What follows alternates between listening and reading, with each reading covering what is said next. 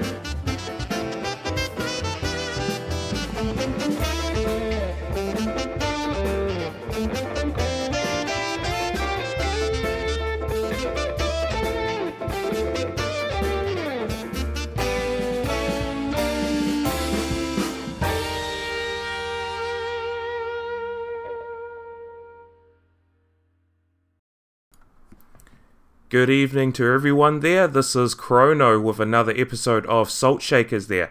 Uh, hello, everyone, and welcome. Um, tonight we are going across the ditch and we will have uh, Jabu the Hut, and uh, he will be joining us very, very shortly. So don't go away, guys. We're just only at the beginning.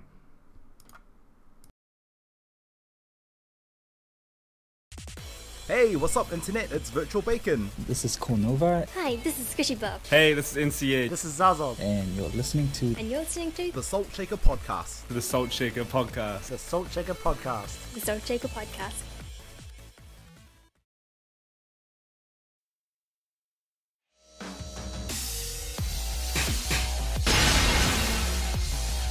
Welcome to the Super Salt Shaker Podcast.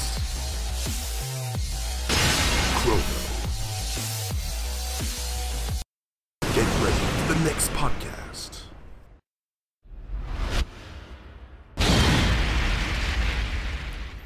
What's up, everyone? Chrono here. Thank you for tuning in, everyone. Uh, like I said before, today we are going across the ditch to uh, our uh, lovely Australian friends there and our players. Uh, so tonight, I'd like to wor- uh, I'd like to welcome uh, Jabu the Hut. Hello there, Gabe. If you there. Yeah, I'm here, Chrono. How you doing, man? Good, good, man. How's everything over in Aussie? It is hot as. I wish it wasn't this hot. Hot AF, is it? Yeah, yeah, a little bit, man. Yeah. No, so um, I can see that you were also tuning into the, uh, you know, into Jamie's um, sort of little tournament there. Well, how did you find it?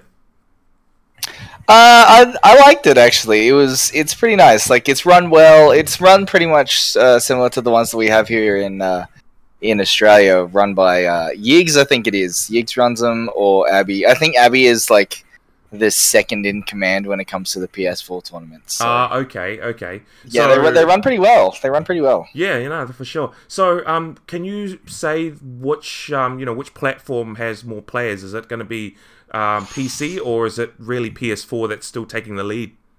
Ooh, I haven't touched PS4 in a good, a good month or two, man. Like as soon as I like got onto PC, I bought a laptop, so now I have two PCs that I can play Tekken on. So, I mean, it's it, it'd be it'd be both, but uh, honestly, I think PC is better purely because like you know there's no there's no fees that you have to pay other than you know buying the game. Yeah, Well, on there's no, PS4 no PS Plus or anything like that. Yeah, PS Plus, man. That, that was I bought it. I bought it as soon as I bought Tekken Seven. I was like, yeah, I'll buy PS Plus because PS4 is like Master Race, and I was like, oh wait, no, it's really not. no, no, cool. Um, so yeah, like basically, I like to yeah, just couldn't thank you enough for for um for you know coming onto the show there. Um, you know, I know that this is kind of new to you. Um, and it is a bit different. Uh, you know, sort of talking to guests that are like, um, you know, that they are just basically sitting in this room on that couch, whereas you know you're sort of like you know at your house and there's kind of like a little bit of a lag so i couldn't thank you enough for for volunteering to to be on Yeah, no, that's that's not a problem, man. I'm, I'm happy to do so. It's it's been a good experience. I mean, we did a lot of media work over in uh, over in Korea when we were over there, so um, I'm sort of used to being interviewed, but uh, I've not done like a phone interview. you've got a very so good is- interview voice that's for man, sure I try, I try. you try you put on that sexy radio voice is it Oh yeah, definitely. definitely. okay That's, that's the easiest way to do it because that way at least you don't you know get get uh, tripped up when you're trying to say stuff. You can always just sound good. Yeah, fine. exactly. So you don't have to, you know, uh, I could be here picking my nose or something, and uh, people don't have to see, which is Yeah, man. it works, man. Whatever works. yeah. So um, yeah, tell me. Um, so let's just start off with uh, obviously, you know, something simple there. Um, the big event that you went to in Korea that's still fresh in your mind. Uh, so tell me a little bit about that. Yeah, yeah. So, so I've just come back. I came back yesterday from the IESF tournament. Now that stands for International Esports Federation. Mm-hmm. Uh, I think it was the World Championships, where they basically get a bunch of players, uh, fly them over, pay for their accommodation and flights and everything, uh, and then we play in this really weirdly run tournament. Which is, I mean, it's a great experience and all, but like the tournament format was was okay, I guess. They also play like other games there as well. Like we had CS:GO, and we also had uh, League of Legends over there as yep, well. So I'm there was aware. a bunch of people Mm-hmm. bunch of people over there. It was packed for the most part, at least when people were playing or during the two, like the opening ceremony and closing ceremony. Yeah. Um, but yeah, to I, I think I think what they're doing is is they're trying to make a name for esports. Like they try they they invited like a bunch of university professors and stuff who like study sports and the Olympics and Oh, no work for the. Olympic Committee. Yeah, yeah, and uh, and they just invite them over just to get them to see what it's like to be at an esports event, which really isn't an esports event because it's not really advertised that well. Um, it's it's not like the ones that you see like BlizzCon or something yeah, like that where you yeah, have like absolutely. billions Like, you of know, people like the League of chilling in a Legend crowd, one, eh? right? The League of Legend um, um, Worlds tournament was is always, you know, like packed full of people, and um, you know, Yeah. that, that- uh, we kind of wish that um, you know that Tekken was sort of like that. But the thing is that we're such a small community, uh, even Yeah, international yeah. as well.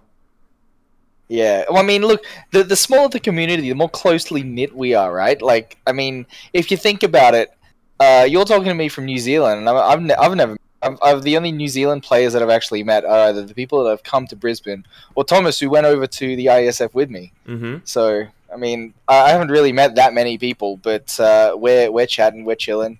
um, and I've made friends with a bunch of like these these like superstar super what we would call superstars, right, in the Tekken community, but. I mean, they're not really famous outside of our community. Yeah, anyway, well, right? this that's the sad thing, you know, like um, you you basically uh, you know, you think that they're great, you know, like Saint for example, you know, he he's a good dude. I mean, he's a really good Tekken player, but you know, if he steps outside of a tournament and goes into like a supermarket or something, you know, nobody really would know who he is, really. Yeah, exactly, exactly. He's like Yeah. he's not in the in the world's eye, but he's in the Tekken world's eye, and that's that's the main thing. Like he's he's famous for us, and that's that's all that matters, right? It's it's about the passion. It's about people, and it's about the people that you play with. So Saint Saint's a great guy. I had I uh, had a good couple of nights with him when we went to karaoke um, after OHN 15. Yeah, So it was a good time, man.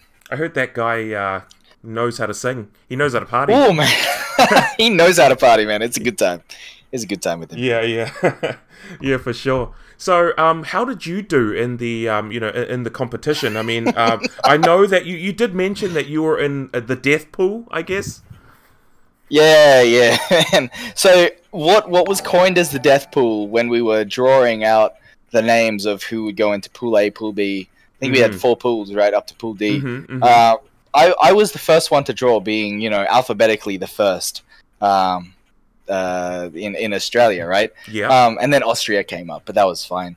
But uh, my pool went Korea, and then uh, Finland. Finland's okay. Sweden was okay, but I also had uh, Philippines and also uh, who was it? Thailand. So I had Book, I had Dojin, and I had uh, Jeondding um, playing in the same pool as me. Who was your the good first match? Oh, John, Jeondding was my first match, so it was really fun actually playing him uh, first. But you know, after after the drawing, you come in the first day at like I think we had to start at nine a.m. right, and I was like, yeah, this will be good. I'll, I'll like we'll both not be warmed up or whatever. So we had a few uh, um, muck around games, and yeah, it ended up uh, I ended up realizing like I was way out of my league at that point.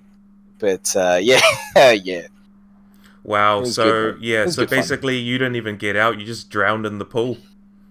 Yeah, yeah, man. I, j- I jumped in and uh, I realized I couldn't swim, so uh, I'm not a very good swimmer outside of the pool. So I jumped into the pool anyway, and it was still a good time. No, it was too deep for you, was it? Yeah, man. Yeah, Yeah. it was it was full of sharks as well, so it was uh, Oh no. slaughterfest. It was good. It was good fun. It was it was really good fun. Yeah, yeah. No, I mean, as long as you had fun, really, eh? Yeah, yeah, absolutely. So I got to play like all these like superstars, right? Well, we I, again, what we would coin as superstars. So Jeondding, Dojin, Book, right? These these guys like you watch them on the Tekken stage, Tekken World Tour. You watch them in international tournaments. You watch them play like the best people in the world, and then you come up against them in the pool where it's a round robin. So you're not getting eliminated at all. You're just playing them anyway. Mm-hmm. So it, it was it was a super fun experience, man. It was I mean, one, it would have been really good to be top sixteen, but then I wouldn't have been able to verse all of those people anyway. So Mm-hmm. uh, I don't know, choose one or the other. Do you wanna do you wanna make top sixteen or do you wanna verse the best players in the world? Yeah, absolutely. I mean, uh, that that's just sort of the mentality that you know, if you've been playing Tekken for a very, very long time, just like all of us, really. I mean, um, you sort of just play to win. You know, you're not really there just to you know um, be everyone's best friend or something. I mean, you are, you are at the same time, but you know, you're really there to win. You're there. It's like it's like I wanna, I wanna compare my skill to this person, and I want to see how I do. So what's best on doing that is, and that's really you know just do a first to ten, I guess.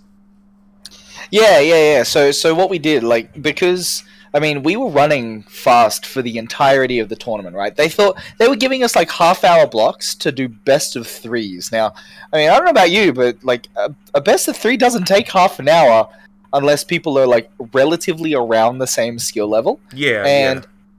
I don't think any of the pools were really close to that. And even if they were, like the the matches weren't even taking close to half an hour. So we were we were pretty much like speeding past everything. Uh, the judges were having a hard time keeping up with what we were doing. So essentially, we ended up just playing uh, a bunch of casuals uh, while we were waiting and stuff. It was still pretty good.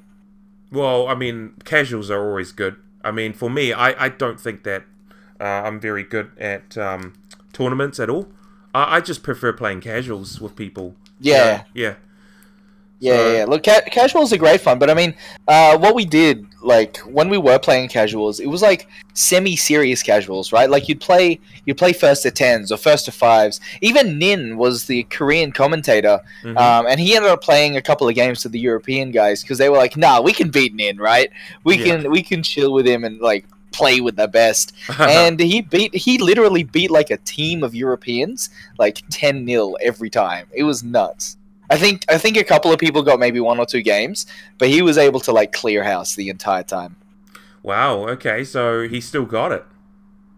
Yeah, man, absolutely. He's he is he's still at the top of his game. I think it's a lot of like the legacy skill and the fundamentals and stuff that he still watches and understands uh, from the game. Being a commentator, right? It's a completely different side of things, but that doesn't necessarily mean that you're losing out on the skill. Like you, if you still play a little bit, you can then remember what you're actually watching and then and then play it in the game and then use that knowledge to to beat the opponents that come up against you.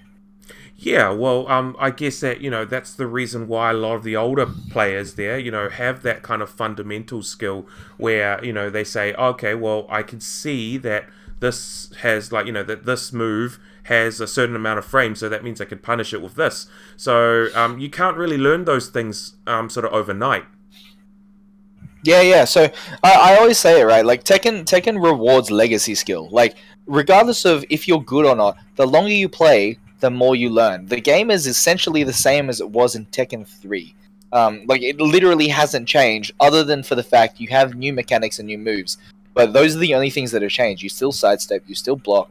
You, all of the mecha- like the wave dash mechanics, the movement mechanics, everything is basically the same, other than like a few like cosmetic changes and, and a few extra bits and pieces here and there, like the bound system in Tekken Six, or uh, like the the uh, the tailspin system in Tekken Seven, right? Like all Mhm. of that is the same. Rage arts, uh, rage drives, and stuff like that. Those are little bits and pieces, but uh, fundamentally, the game is exactly the same as it was. Well, unless you're a quick learner, I mean, take um, you know, for example, there's a there's a kid here that um, you know, he was he was okay at Tekken Tag 2, but in Tekken 7, this is where he sort of excelled and just um just based on sort of the amount of hours that he's put in, um, you know, to the game, you know, he he's basically, you know, taking um, you know, top eight, uh, and taking prize money and things like that these days. So, you know, it, it's um it all comes down to how much how, how much time you put into the game. Yeah, yeah, ab- absolutely. And I mean, look, if, if you think about it, right, legacy le- le- le- legacy skill doesn't necessarily mean like the the amount of time that you play over a long period. Like, it doesn't necessarily mean that over 10 years you'll have the same experience as somebody that has 10 years of play, right? Hmm. Because in that 10 years, you could play once a week, while this other person could play three times a week, or this other person could play five times a week, or the other person could be homeless or whatever and only have a PS4 and a TV and some cans of baked beans and be able to play um, 24 hours, uh, seven days a week, or maybe six days a week, you know, because you need that Yeah, 24 yeah. hours of sleep anyway. um, and and like that person that's playing that long, if they dedicate themselves to actually getting better at the game, they're obviously going to get better overall in comparison to the person that's only playing like one one day a week. Yeah, absolutely. So, you know, that's basically where, you know, a lot of training comes in, a lot of labbing and just learning the game. Uh, it's also important to sort of, mm, um, you know, learn while you actually play the game as well. I know that a lot of people just actually play the game only, but, you know, you need to also, you know, learn how to do things or how things work or how the system works really to be able to sort of get to you know, a good skill level. Yeah, yeah, absolutely. So I, I, I agree with that. Like, um, there's a there's a difference between playing in the game and learning the game. And if you learn the game, obviously you're going to get better at the game. But if you just play it, like, uh, there's there's a lot of people that just sort of chill and play with their friends, right? They just they button mash or whatever, Yeah. and they're like, yeah, I'm pretty good because I beat all my friends because I learned the ten hit combo, and my friend doesn't know how to beat the ten hit combo, right? And then you you try the ten hit combo in like a tournament because you think that you're good, right? And you're just like, oh yeah, this is this is pretty alright. I can I can do this ten hit Yoshimitsu combo, Mhm. and then the person gets parried like every single time. And you're like, why isn't this working? Why why can't I beat this person? Yeah, and exactly. then you yeah you learn you learn at that point Yeah. but then it's all dependent on the person are they going to get better at that point and be like oh i should probably learn more about the game or will they go back to their friends and be like yeah i'll just continue beating them with the 10 hit combos and like that's Tekken 101, aka really. scorpion Yeah. So let, let's bring it Yeah, yeah. back. Let's bring it back a little bit there. So about the tournament in Korea. So you got to meet a lot of people. You made new friends and things like Ooh. that. So um, Yeah. Who did you think that you got along with the most in that tournament? Oh man, there's a there's a couple of people honestly, but I think uh, the European guys were super cool, obviously because they all spoke English and everyone was really friendly and really open to, to everything. But I think the person that I hung out most with uh, was your boy, uh, Cornova, man. Oh, true. Um, Thomas, yeah, Thomas was just chilling with us the entire time. It, it did help that he was Korean, so he sort of like acted as a translator for the most part when Team Australia were going out and, and buying ourselves barbecue and stuff. But um, I mean, nah, like Cornova was was chill the entire time. He was super nice and. Um, yeah, he was, he was definitely definitely one of the people that I hung out with the most. I think the second person that I hung out with the most was Dojin from the Philippines. yeah. You said his English Yeah, was yeah. preted good, wasn't it?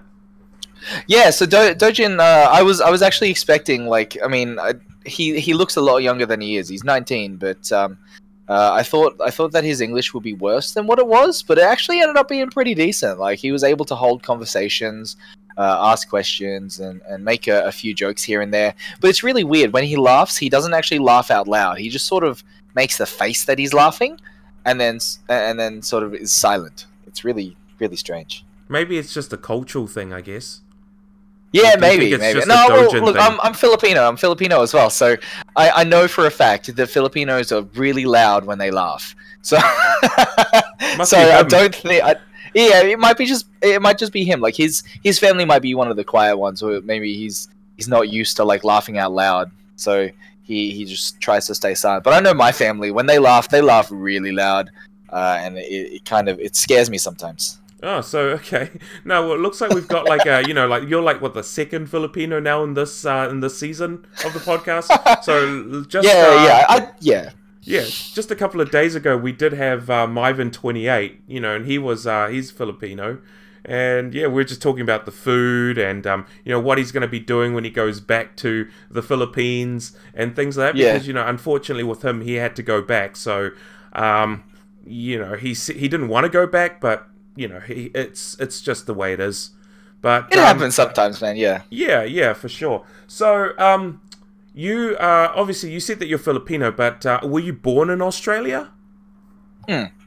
Okay. Yeah, so I was born in Australia, um, and uh, I've born I've been born and raised in Brisbane my entire life. So um, I don't know much outside of Brisbane, but like whenever I travel, I think I started traveling um, interstate at around 18 Mhm. Um, but uh, internationally, my parents took me everywhere um, because they wanted me to see the world. So it was it was good.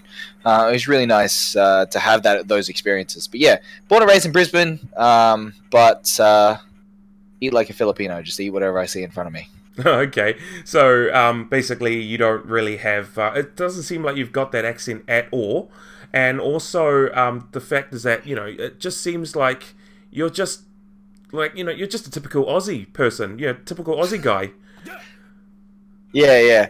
No, like I mean, I, I, I think my parents like tried to not let me become one of those Filipino, like really hardcore Filipinos. Like I think the most that they did was make me go to church on Sundays. That was about it. But um, everything else, I mean, Filipino food wasn't a huge thing. My mom loved cooking like different meals and stuff rather than cooking Filipino foods. But whenever we went to like family gatherings and stuff, always Filipino food. That's where it is, plus eh? like an extra dish. Yeah. Yeah, yeah, it's always in the family gatherings. It's not it's not at home. At home we'd have like Italian, we'd have French because we had like a lot of like uh stay at home students. Like we we had international students come stay with us Yeah.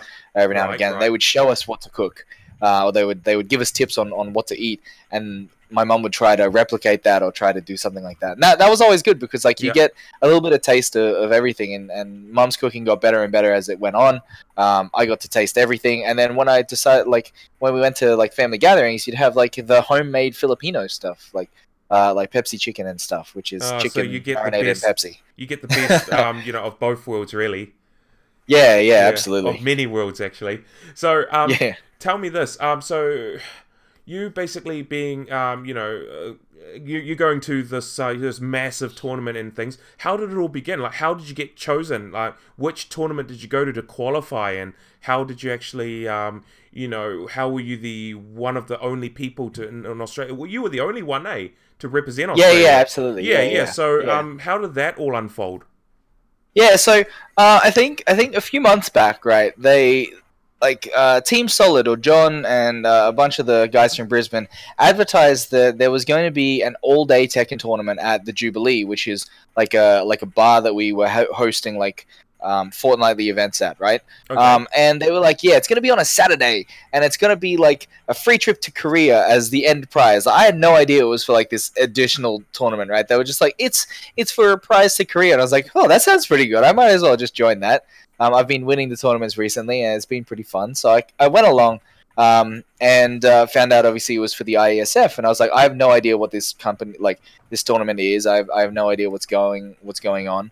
Um, we didn't get that many details, uh, but uh, I ended up like playing all day there um, and and just uh, winning that tournament. So that tournament, um, I versed Yigs, uh, your your master, right? Your your My favorite sensei. player Yeah. yeah, your sensei in the world.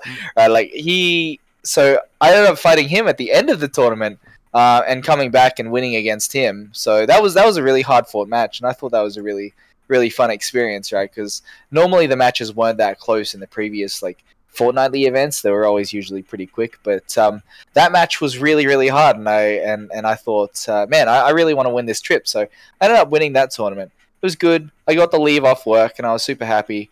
Um, and then I had to fight in a qualifying match against the other people that were being flown to Sydney Mhm. um, to to fight in this tour in this in this qualifying tournament, right? So the winner of this this televised tournament would be the person that goes to Korea. right. So um, I ended up fighting a person from Sydney, a person from Melbourne, a person from Western Australia in the tournament, which is really interesting because I didn't know Western Australia played Tekken at all um, until uh, until you know that Like that you day. just think that like, it's all just "Ooh." deserts and kangaroos and things like that. Oh man, yeah. Like I, I, I work. Uh, I, I look at a map fairly frequently, right? And there's like three cities in Western Australia, and the rest of it is like desert. There's like nothing in there. So uh, I didn't know people played Tekken. I didn't even know people had PS4s anyway. So like the the fact that we actually got somebody from Western Australia was sick. Um, and I played at this tournament, right? We had Cruise Control from Sydney, who uh, apparently took it over uh, all of the people. YSBs in Sydney. Uh, we had Tin from Melbourne right. um, because uh, Naveed couldn't couldn't come because he, he was ineligible, uh, even though he won the tournament. Tin Tin uh, Hayes, as he's knows uh, as he's known online, um, came came and uh, played for Melbourne, and we have uh, had BABMP. Uh, I think he said that it stands for "Be All by My Power." It's like a Prince of Tennis Prince of Tennis uh, reference or something like that. He's like he's like a giant weeb. Um, but uh, like you, he, yeah, a little bit, a little bit, man. But um, yeah, he ended up um, he ended up uh, also placing it and coming to the Sydney tournament. So we, we played in Sydney. Um, it was a round robin tournament, which was nice because I've never played a round robin tournament. Well, I have played round robin tournaments before, um, but they're not that frequent in Brisbane. So I played that. Um, and I ended up winning that, uh, coming coming out victorious over all three opponents um, on top. So that How gave that me the chance. I had to work. Man, honestly, it didn't like I I didn't feel like I had won anything. I think I think that was the problem. Like I got in there, I had finished all of my matches, and I was like, cool. And then then even the the people that were interviewing me, right? Because I got televised. I had everything was done by the uh, Australian Esports League. I got televised on Fox, and they were like, "How does it make you feel?" And I was like, "Yeah, it's pretty cool, eh? Like, it's all right." And they were just like, "You you decided to go to Korea?" I'm like, "Yeah, that's pretty cool, eh?" Like, I literally had no emotion at that point because I no like it didn't feel real that I was going to Korea. when did um, it start sinking in? When I arrived at Korea, like when, as I was getting on the plane Well, that's a to bit go too to late. to yeah, I know, I know, right? Like, I actually no, it, it would have been like a week beforehand because I was like, man, when do I go to Korea? And then like a week beforehand, I was like, oh, I leave in a week, and I haven't, I haven't prepared at all for this game. Like, I haven't prepared for this tournament at all. Um, so I'm gonna get completely wrecked at it, right? So I started playing and I started streaming heaps and and watch uh, and letting people like teach me about stuff. And then I was like, you know, what, I'm just gonna chill at this tournament, whatever. Um, But yeah, but when, when I actually arrived in Korea, like even throughout the tournament, it didn't feel like I was in Korea, right? Because we've had internationals come to Brisbane, before, uh, well, come to Australia before to play um, to play a Tekken tournament. So it felt like felt like a regular tournament to me. Um, but when I got to Korea, it was just like everyone spoke English because it was an international esports federation tournament, right? So they've invited all of these other countries and all these other continents to come over to Korea or to come over to their the the place that's hosting the venue. Yeah. Um, so when we arrived, we had a chauffeur that spoke English. When we got to the hotel, the person was like, "Here are your cards. This is where you go. This is this is your room. Uh, make sure you come down at this time." They all spoke in English, and I was like, Mhm. "This is really nice." Got to my room. I was staying with an Australian, one of the CS:GO guys uh, from the Chiefs, um, and I just uh, we we had good chats in Australian. When we went out to dinner, um, we spoke uh, spoke English because we were at a buffet for chicken and beer. Um, everything was in English, so nothing really felt like Korea unless we were in like a Korean restaurant, and that was when we realized like nobody like outside of what we're doing, nobody speaks English, Right. Okay. and it got really confusing at that point. Huh, okay then. Well, I mean, if you were in Korea and stuff, I mean, there's got to be, you know, you, you you probably experienced, um, you know, outside the tournament, um, you know, anything that's there. Um, you know, were there any like different things like markets or anything like that that you went to? Oh yeah, yeah. So so um, I ended up because I got knocked uh, knocked out of the tournament. Unfortunately, uh, early enough, right? I didn't really worry about it. I got to play some casuals, right, and and that was fun. Um, but I think it was on like the it was the day after the finals. I ended up hanging out with one of my uh, Korean friends. His name is uh, Jisoo, Mhm. um, who's also known as Harmony from like a long time ago. He used to play Tekken Crash. He he was in one of the Tekken Crash events. Um, and uh, which is like a really old like televised Korean tournament. It was super cool uh, back in the day, and uh, we ended up hanging around. And he took me to uh, to like the fish markets in Busan. oh And we ended up having like sashimi because apparently Busan's known for two things, right? Two things and two things alone: soju and fish. Right. Like those are the two things. And I had have I've had a lot of soju while I was over there because it was super cheap. Um, but I also had really good fish when I went to the fish markets with uh, Jisoo because it was it was just like uh, he took me to this little Korean place that served fresh fish um, with like weird breeds of fish or whatever, um, and like fish head soup and, and just like all these really weird Korean dishes. And I was like, "Ooh, this is really nice." And then he just took me around and walked me around Mhm. um, for half of the day, which was really cool. So um, I got to see some markets. I got to travel to uh, Yongdu Yongdu-san Park, which is like uh, I think it's I think he told me it was Dragon Head Park. okay. And the only the reason that it's called Dragon Head Park is not because like it looks like a dragon head from when you walk into the park, but when you go out to the top of like Busan Tower, which is like a sightseeing thing, um, when you look down at the park, it looks like a dragon's head. So uh, that's that's the reason why it's called that. Uh, and that that was pretty cool. Like he got he he showed me a bunch of stuff uh, and and sort of showed me around the local area of uh, Nampo, which is which is like the the shopping slash food district of of Busan, which was which was really nice. Like uh, something that I haven't actually experienced before um, uh, in in Korea. Well, being my first time, obviously. Yeah, so when you were actually there, I mean, did you get any culture shock at all when you were outside the tournament? Ooh, outside of the tournament, uh, um, really, like to be honest, I only had like a couple of hours of downtime each day, so there wasn't really too much to experience outside of the tournament because we didn't get that much time. Um, I only got uh, a couple of hours. We went to like dinner and stuff when we would walk around, get some lunch, or we would walk around and get some dinner. Um, and even then, whenever we went somewhere, we had someone that could speak Korean. Like Thomas was really nice and hung out with us and, and helped us um, do all the translations. so. That's the thing.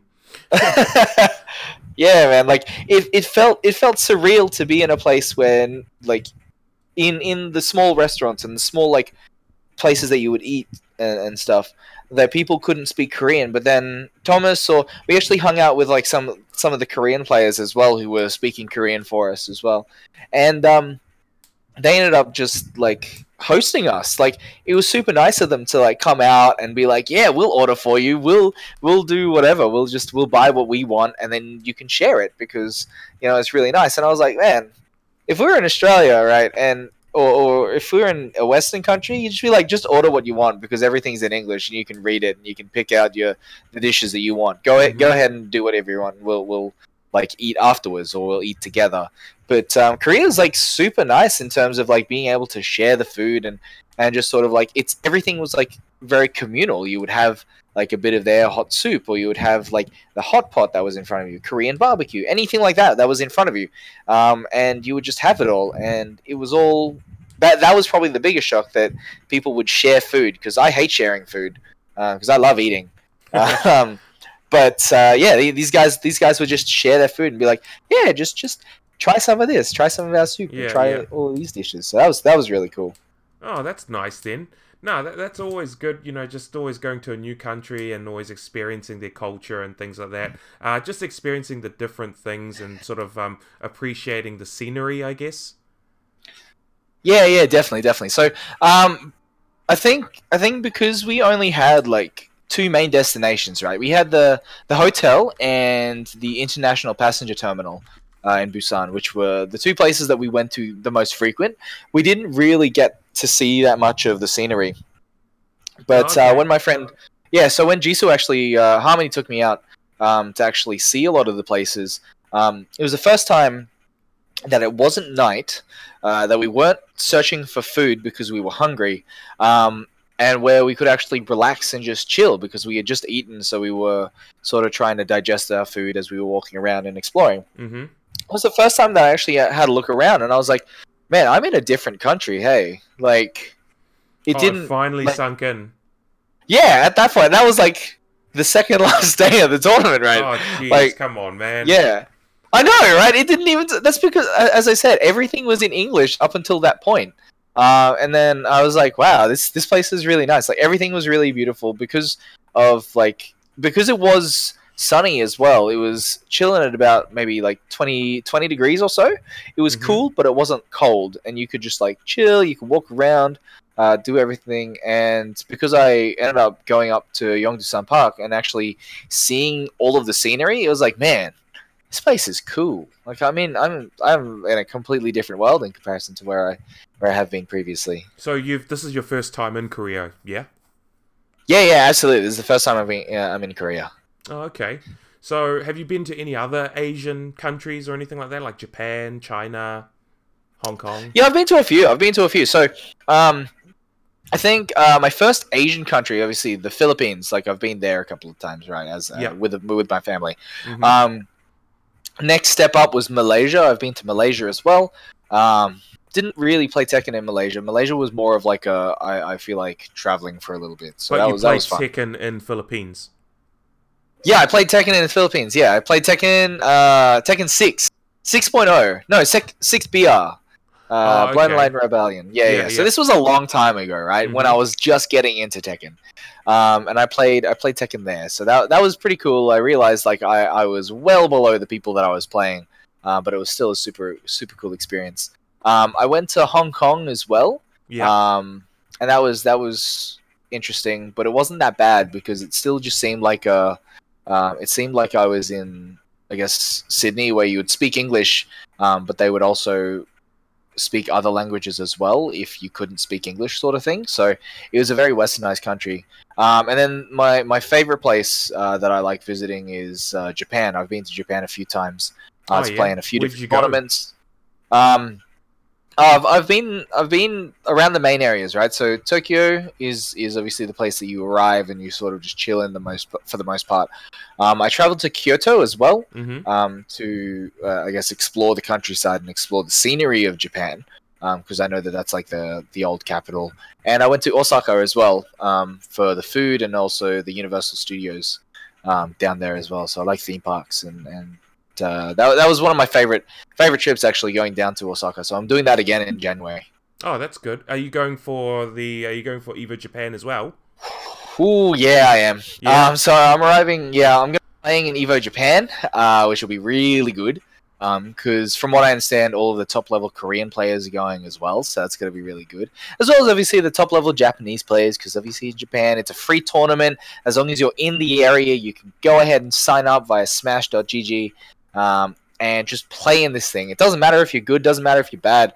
You just you go there, you play the game, you meet new people, and you have a lot of fun. So I mean, I'm, I'm going there. It's it's a two day tournament, right? So you have day one, and then you have finals on day two, and I'm, I'm gonna be there for both. So it's gonna be good. Oh, that's cool. So, um, you know, are there anything else that you're going to be doing in Japan? I mean, love those claw machines. Man, you, you yeah, like you you know it, right? So arcades are going to be super good. Um, I'm traveling with two friends, right, that have never been to Japan Mhm. um, before. So I'm going to be acting as like a tour guide, despite not being able to speak very much Japanese at all. I'm still going to be acting as a tour guide because I've been there um, frequently. Like so, so I get to I get to travel and, and sort of show them around Akihabara, the Electric City, as everyone calls it, which is which is a fantastic time. Um, I'm going to buy some arcade parts while I'm down there, like like joystick parts as well. Um, and then I'll then we'll actually be going to uh, Osaka as well uh, at the time. I so essentially JR it's- pass. Oh man, yeah, yeah. No, no, like actually, yeah, I thought about it. Right, um, you can get a three-day JR pass, which could be worth it, right? Because Mhm. you get one day, you go down to Osaka, and then you come back on the third day after you've gone to Universal Studios and explored um, that. But uh, I'm going down to Osaka for like five days, so I need like the the. Fi- I, I think there's a five-day pass, or there might be a seven-day pass, but the Mhm. seven-day pass is a bit expensive. So I was thinking about it. It's like, is it worth me getting a seven-day pass, or should I just get two tickets, one single ticket to Osaka and then a single ticket back? Yeah. Um, because I mean that could end up being cheaper, so I have to double check the prices on that. But um, but yeah, e- either way, it's it's uh, easy to do it. Hmm. True. True. Okay. Well. Um. No, it's definitely good just to talk about uh, you know your experiences, especially you know in um, Japan and things like that. So I guess that Japan is a lot different to Korea and everything like that, isn't it? Yeah, definitely, definitely. So, um, yeah, Japan Japan is very much different from Korea in in the fact that they speak Japanese and Korea speaks Korean. oh Um, yeah, I was stating the obvious there. you know. um, but no, it's it's actually not that different in terms of like uh, culture. Like everyone's really friendly, everyone's really respectful, quite nice. Obviously, the layout's a little bit different. They drive on opposite sides of the road. That's about it. Like there's there's not really that much difference other than the fact that obviously one's Japanese, one's Korean. Like th- those are the main differences. Um, okay. Food, like the food is good, um, the people are nice, and it's it's just a, a culture of respect, and that's that's something that I love uh, when I go over there. Oh no, that's good. So yeah, it's always good just to prepare for your next trip, especially in January there, where uh, the weather over there is a little bit cold. So um, yeah, definitely good. Um, so what we're gonna do now is we're just all gonna go on break. Um, you know, we'll be back very shortly. Uh, just wanted to sort of make a few, um, you know, just do a few plugs there. So. Uh, if you guys aren't doing anything on uh, Saturday, uh, then definitely come to Christmas Damager there. Um, it is going to be a really, really good event. So it's basically going to be a three on three um, in both uh, Tekken and Street Fighter there. So if you guys are wanting to play, um, you know, go find another two people to play along with there. You know, I'm pretty sure that they'll welcome you with uh, arms wide open and everything. Uh, it is a Christmas event, so it is sort of like a BYO. So if you guys are wanting to drink, please drink sensibly. Don't get too wasted and everything, uh, because you know, obviously, you know, you're going to ruin it for everyone else if you do. So, um, yeah, that that's um, basically Christmas Damager there. Um, it's going to be great. It's going to be a lot of fun. So if you're not doing anything on Saturday, then uh, I recommend that you come by. So um, we're going to go on our first break, guys. Don't go away. We'll be very, uh, we'll be back very, very shortly. And this is Chrono. Hey, this is the D Sam. This is Pinolicious. Hey, this is Neil. Hey, this is Rainbow, Yo, it's your boy Cupsy, and you're listening to the. and you're listening to And you're listening to You're listening sounds to the good, Soul man. Shaker podcast. Then you're listening How to long are we going Soul for? Shaker Podcast.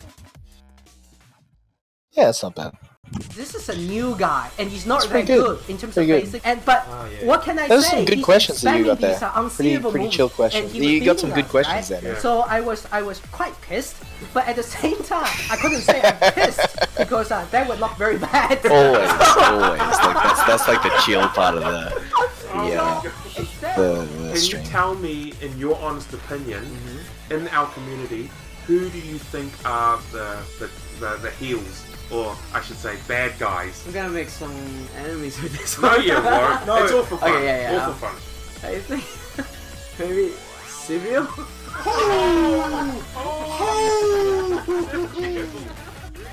past his interview, you know, in there answering him, I'm sitting there like, so, uh, when was a time when you had to use uh, your creativity to get yourself out of a mess with a customer? And in my head, I'm just like, oh man, I really need a shit.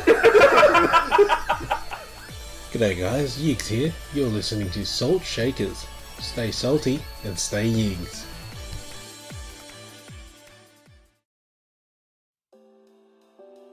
What's up? This is Mia. Yo, this is Tinkos. This is Drax. Hi, this is Milky. Kia ora, this is Corn Willis, and you're listening to. And you're listening. To- And you're listening to the Salt Shaker Podcast. And you're listening to Chrono on the Salt Shaker Podcast.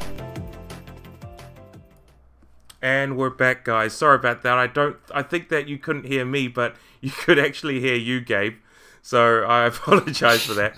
No, um, yeah, Nice. that was really, really awkward. So no, this is the thing. It's it's new. It's you know I've never done a phone interview. It's different. Don't like it that much. but you know, there's Oh, nothing man. much we can do. I don't have the money to fly you over. Okay, so Damn, I was I was gonna say like if you if you flew me over, man, I'd I'd accept it, man. I'd accept it. Well, we need to get a very, very uh, generous um, donator to be able to do that. So, yeah. So, oh man. yeah. So anyway, um, let's get back on topic there. So, um, you said you started in Tekken Six, yeah? Uh, yeah, competitively, I started in Tekken 6. Um, I mean, I was button mashing in Tekken 5. Uh, I learned the system in Tekken 5 where, like, I think I, I actually went out, bought a PlayStation 2, bought Tekken 5, and picked up Jin because I thought Jin was the coolest with his, like, sick hair, like his slick back hair. He was, like, super cool. He shot electrics out of his hands, and I was just like, man, I want to be this edgy guy because he has, like, a hoodie on. And He stuff, is pretty so- edgy, isn't he? Man, he's he's not as edgy anymore. He tucks his hoodie into his jeans, and it's sort of weird. But uh, I yeah, still yeah, he's think- he's I still good. think he looks cool in in this new getup. Oh, I, I think he looks alright. I wouldn't say he looks cool anymore because like it's weird to tuck your your hoodie into your jeans. Like previously, he wore he looked like he wore like a parka, right? He wore a parka with a hoodie on. And he was he was like this edgy guy. And his hood was like low and stuff. And he would like look out the side of his hoodie. I think like, he looked the best in Tekken Five. That that's probably what I think. Like you know that that that tracksuit that he was in. Um, Yeah, yeah, that, that one was pretty cool as well. Yeah, Tekken 4 tracksuit was weird. I, I did like Tekken 5 tracksuit. Tekken 5 tracksuit was pretty cool. Yeah. So what you you actually main Jin back in um back in Tekken Six was it? Oh, uh, well, yeah. So I made a few different characters in Tekken 6. So um, I started off with Steve, right? Because I was like, man, Steve is cool. He doesn't have any kicks. So he's going to be like a really easy character. Because I didn't know anything about this game, right? Yeah. Turns out Steve is one of the most complicated characters in the game. So I was like, I should probably drop Steve because I'm not going to get any good with Steve. hmm Um, so I moved on to uh, who did I play? I think um, around that time, yeah, I did start playing Jin um, because there was this cool guy named Hazza who played Jin in Brisbane, and I was like, man, Hazza's cool. I'm gonna play Jin, so I played Jin, um, and that was pretty fun. But I think uh, I really settled in with Lars in Tekken Six because he was like an anime, like he had spiky hair. He did all these flips in the air and stuff. like he he had got out electrics of- out of his hands. It looks like he just got out of bed. Yep. Oh, man. Yeah, that's how every time I get out of bed, but uh, in a suit of armor and stuff. But he had his cool cape and stuff. Like he was my favorite man at the time. He was like, oh yeah, he's he's he's a cool looking guy. He was top So I- I played- as well. Yeah, see, I didn't know I didn't know jack about tier lists, right? I was just Yeah. like, and he's an anime character. I'm gonna play this guy uh, because everyone else looks really average, and then this guy is like, I've got a cape. Nobody else had a cape in that game, so it was just it was just Lars. So I was like, man, I'm gonna play Lars because he can fly and he has a cape. Like up forward three lightning screw or whatever it's called. He just like flips upside down and like kicks people in the air. It was sick. Not to mention there was an OP move as well. back in the day, right before anyone realized that it was punishable, and you like just wait for this block and then launch it. Yeah. Yeah, no, but the thing is that sometimes, um, you know, if you try to, um, with Lars, because I played a bit of Lars back in Tekken six days, um, when when he up forward threes, like you, sometimes you can't even jab him because you know he's he's actually crouching when he lands. It's bullshit. Yeah, yeah.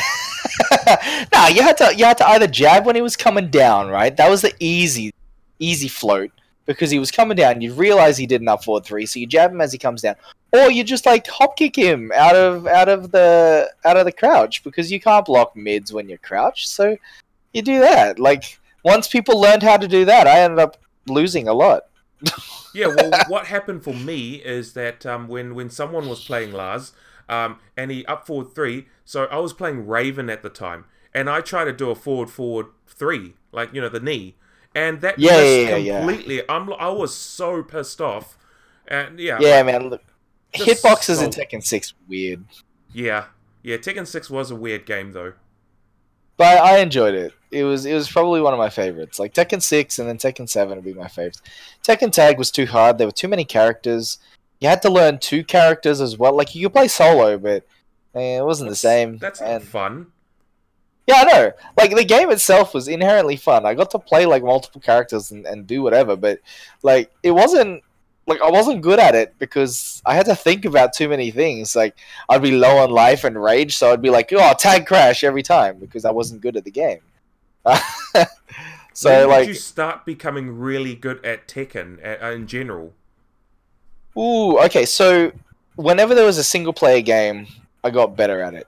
Um, so Tekken Six BR, um, I came second in some local tournaments. I played pretty okay. I wouldn't say I was good. I was getting lucky because I was playing Lars and it's like top tier characters, right?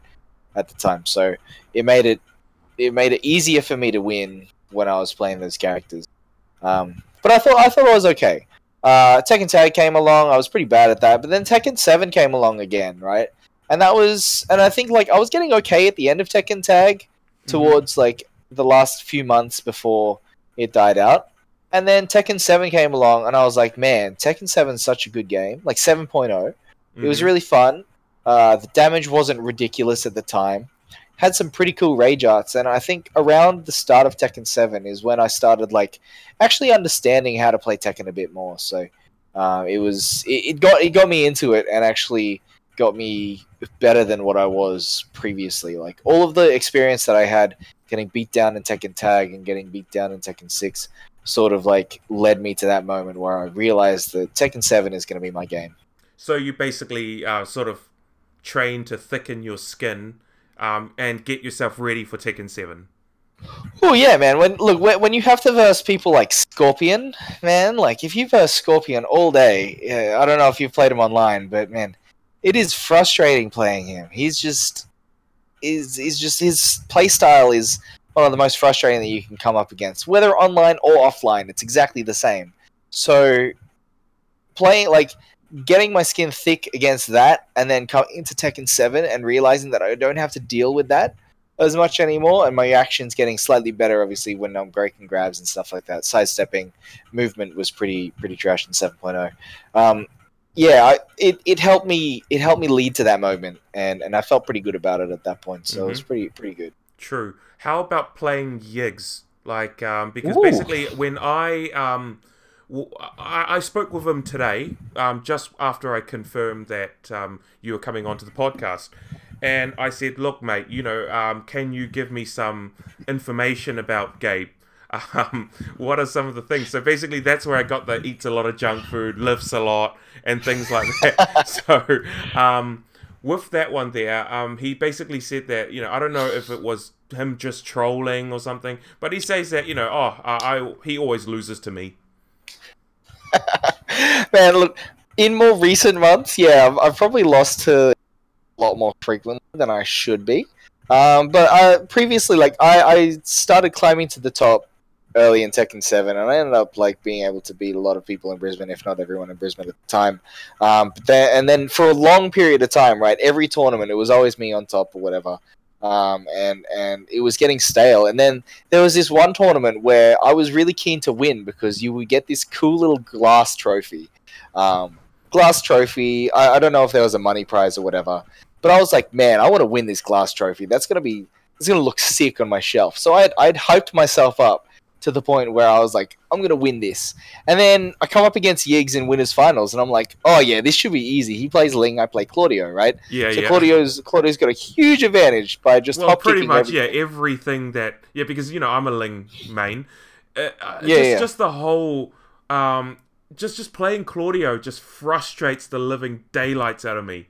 You know, it's like it's like oh I can't do anything. You know, I'll be in rain dance stance. Oh, I get a hop kick. Okay, I'll be in AOP hop kick. Oh, um, I'll just sidestep. Oh, hop kick. Yeah, everything is hop kick. Yeah, yeah, absolutely. And then and then uh, I came up against Yiggs, and I was just like, "Oh yeah, that's cool. I'll I'll play exactly how I normally play." You know what he does? He freaking beats me like 3-0, and I'm like, "Man, what what just happened? Like, how did how did I lose that? I think it was three one actually." And I was like, "Man, how did I lose to Ling? I, w- I should be in grand finals right now." So I was like, "All right, all right. I'm, I'm gonna I'm gonna chill by the side." I've still got to wait because winners finals, right? So you Yeah. just wait until the the end of the the bracket and then you get to get to the top part of the bracket. And I was like, oh, okay, cool. I guess I'll uh, I'll beat whoever I have to beat, and then I'll go back into it, and then I'll win this glass trophy. Yeah. So I come up against Raven Boy, and I'm like, oh man, I've beaten Raven Boy before. I can do this. Me, like, obviously thinking I'm I'm this top tier top tier guy that, that can beat anyone in Brisbane. And I'm like, yeah, this should be easy. And then Raven Boy gives me a run for for my money. I'm like, oh man, I'm seriously starting to doubt all of my own skills at this point. So I was Yeah. like, I should play really care like carefully. I should be really safe about everything that I use. And I was like, no, you know what? I'm just gonna go nuts. So I ended up like, I think I lost again, three two. It was pretty close. Um, but uh, Ravenboy ended up taking it, and I was like, at the end of it, I was like, nah, I'm so done. Like, I just I put everything down. I was like, I'm just gonna stop and just leave. So, but I ended up staying and watching the grand finals, and that was pretty good. No, I, di- I didn't get like I didn't get outwardly salty. It was all inward salt. It was Ah, all it was okay, just like I was just angry on the inside because I was like I can't believe I lost something where like I wanted to win this this glass trophy. But then I ended up watching like uh, the grand finals and turns out like Yiggs was playing a lot better than what he has previously. And then I was like, man, I think Yiggs has like studied my Claudio gameplay to prevent him from He did mention that. He did say that he did spend a lot of time uh, learning Claudio and um, you know how to sort of counter him and, everything like that. Um, yeah, it's it, it takes a lot of time, but I guess that you know once you have the character down, then you know you can sort of run circles around it. Yeah, yeah, exactly, exactly. I think Claudio is one of those characters. The longer, the more that you play against him, um, the the worse it gets for the Claudio player because you can only have so many tricks, right? Up until the point is you've used all forty six of your moves, and you really have to just you sort of have to outplay the opponent. If your op- uh, opponent outplays those forty six of your moves and your setups, then you can't win. Like it makes it really, really hard. Um, so that that was that was the point where I was like, I'm glad that I lost, but at the same time, I really wanted that trophy. So who ended up getting the trophy? Uh, Yiggs. Yiggs ended up winning the trophy. So your senpai, your mentor, Oh, ended up getting the, the trophy. So I actually haven't seen um, a Yiggs match in a very long time. I think that the Really? yeah yeah I actually haven't um, you know I haven't actually tuned in or anything like that. I've been quite absent with um, you know watching uh, a lot of tournaments and things like that. Um, you know, and I don't really watch it live unless you know, there's a massive group. So yeah, yeah, fair, fair. yeah, yeah. So for me, is you know, it's just about. I was. I'm just worried more about the podcast more than anything else, really. yeah, just just on Yeah, how it's going to turn out and everything. Yeah, yeah, absolutely. I, I- completely understand that. Like, you're doing your own thing with your podcast, which is great. Love it. Um, it's really good to, to have a have a good old yarn with you and, and sort of chill around. But um, and obviously the the tournaments that we get to watch, like, there's a lot of people streaming nowadays, right? You've got Zazob, you got Yiggs, myself, Abby. Uh, Juicy Penguin and Mhm. like uh, Raven Boy as well. Like everyone sort of streams, and it's really good to see like Oceania Tekken sort of coming together and actually trying to like support each other and get bigger and bigger as time goes on. So it's a really, really good um, sort of like uh, community that we have, and, and I think um, all of Oceania should like band together, and we should like host each other. We should we should try and let it grow, and then show the world what we're made of. Yeah, well, that's the reason why I came up with the podcast because it is a lot different compared to um, you know just streaming and things like that. You know, it's actually you know sort of boosting the other um, sort of player and things like that. So sort of getting the community to sort of know who this person is. You know, maybe maybe he plays like a dick in um, you know on Tekken, but really he's a nice guy. You know, it's just things like that, really. Yeah, absolutely. And I think I think what's really good is like what you should do is try and get more people doing the the telephone conversations. Like it's actually not that bad. No, it's um, not. as long as the other person sort of like uh, knows what to talk about or, or is able to talk. Like it's gonna be really awkward if you get somebody that doesn't like talk about anything is sort of just silent and says yes or no as their answers right Mhm. it's going to be super awkward if you do that but if you get somebody that's like super chill able to hold their own in a conversation or is able to like bring stuff up uh, that's going to make the podcast like super great and i think uh, more people will tune in I'm, I'm hoping that everyone that's currently tuning in um, is uh, enjoying themselves as well Yeah, yeah, true. Oh well, that like you got like some people in the chat there saying if I I interview Deoxy, then my perception will not change. Oh man, I, I don't know. It, it, oh man, yeah, that that can go either way, right? You can either get you can either get like really really uh, dad jokey deoxy, right, which is what you'd probably hear in like commentary and stuff like that, or you get you get a guy that just sort of like makes fun of everything and and just doesn't really, I guess, it doesn't feel like anything that he says makes sense, but at the same time, it at the same time it does. Like it's it's weird. yeah. it doesn't make sense to me, but I mean, it'd be really good if, if you did get him. Like he he'd be he'd be a good person to interview. He's been he's been around for a long time. I think he started in like Tekken two or something like two. yeah, well, it looks like he has been around for a long time. You know, he is an old school player, just like Yiggs, just like Absolutely, uh, yeah. just like Zazob, I guess, in a way. But um, yeah, yeah, absolutely. yeah. Let, let's just part. You know, Tekken. Dojin actually started when he was Oh, yeah. uh, was four. Oh yeah, okay. Man, that blew my Well, mind. I was He's like, he's nineteen now, so it's a good fifteen years. yeah, yeah. yeah. He started when he was four. He started competing when he was twelve. I was like, man, Sort what have I like been doing with my life? Yeah, AK also started when he was like 13 or so. I think they're around the same age. Oh, okay, okay. think- Yeah, it was weird. The first thing that I actually heard come out of his mouth was, "College sucks." Oh no. That was the first thing that he said. You should be like, Um, stay in school, kid. It'll do you some. It'll do you some good. Yeah, yeah, man. We we all gotta stay in. sc- Staying in school is for cool kids. Yep, for sure. Anyway, um, let's get on. Let, let's okay. Let's park Tekken. Let's park it for a little bit there. Um, Yeah, yeah, yeah, Because okay. basically, I know that these all these guys that are like commenting uh, on the chat there is, uh, you know, are from Australia. So, um, yeah. So basically, I just wanted to get this out there. So, what do you think about the New Zealand accent? Oh man, like I, I've I've grown to love it, man. It's it's really enjoyable. It's good to hear it. I think um, I realized that I really enjoyed hearing the accent when uh, I don't know if you've you've seen it, but I watched the latest Thor movie, right? Okay. And I was like, this is this is like a huge Hollywood production. That's pretty cool, but it's run by a New Zealand director. So yeah, yeah. So let's you see get where a lot this of takes me. references. Yeah, exactly, exactly. And then and then like uh what was his name? Like one of one of the uh, one of the characters in in the Thor movie hmm has like this huge New Zealand accent and I was like, Jeez. man, I recognize that. Yeah, it was it just like sort of hit me and I was like, man, I'm I'm so used to this accent. It's just really weird watching it in a movie and I was like, this is a sorta good accent. It's sort of like Rhys Darby.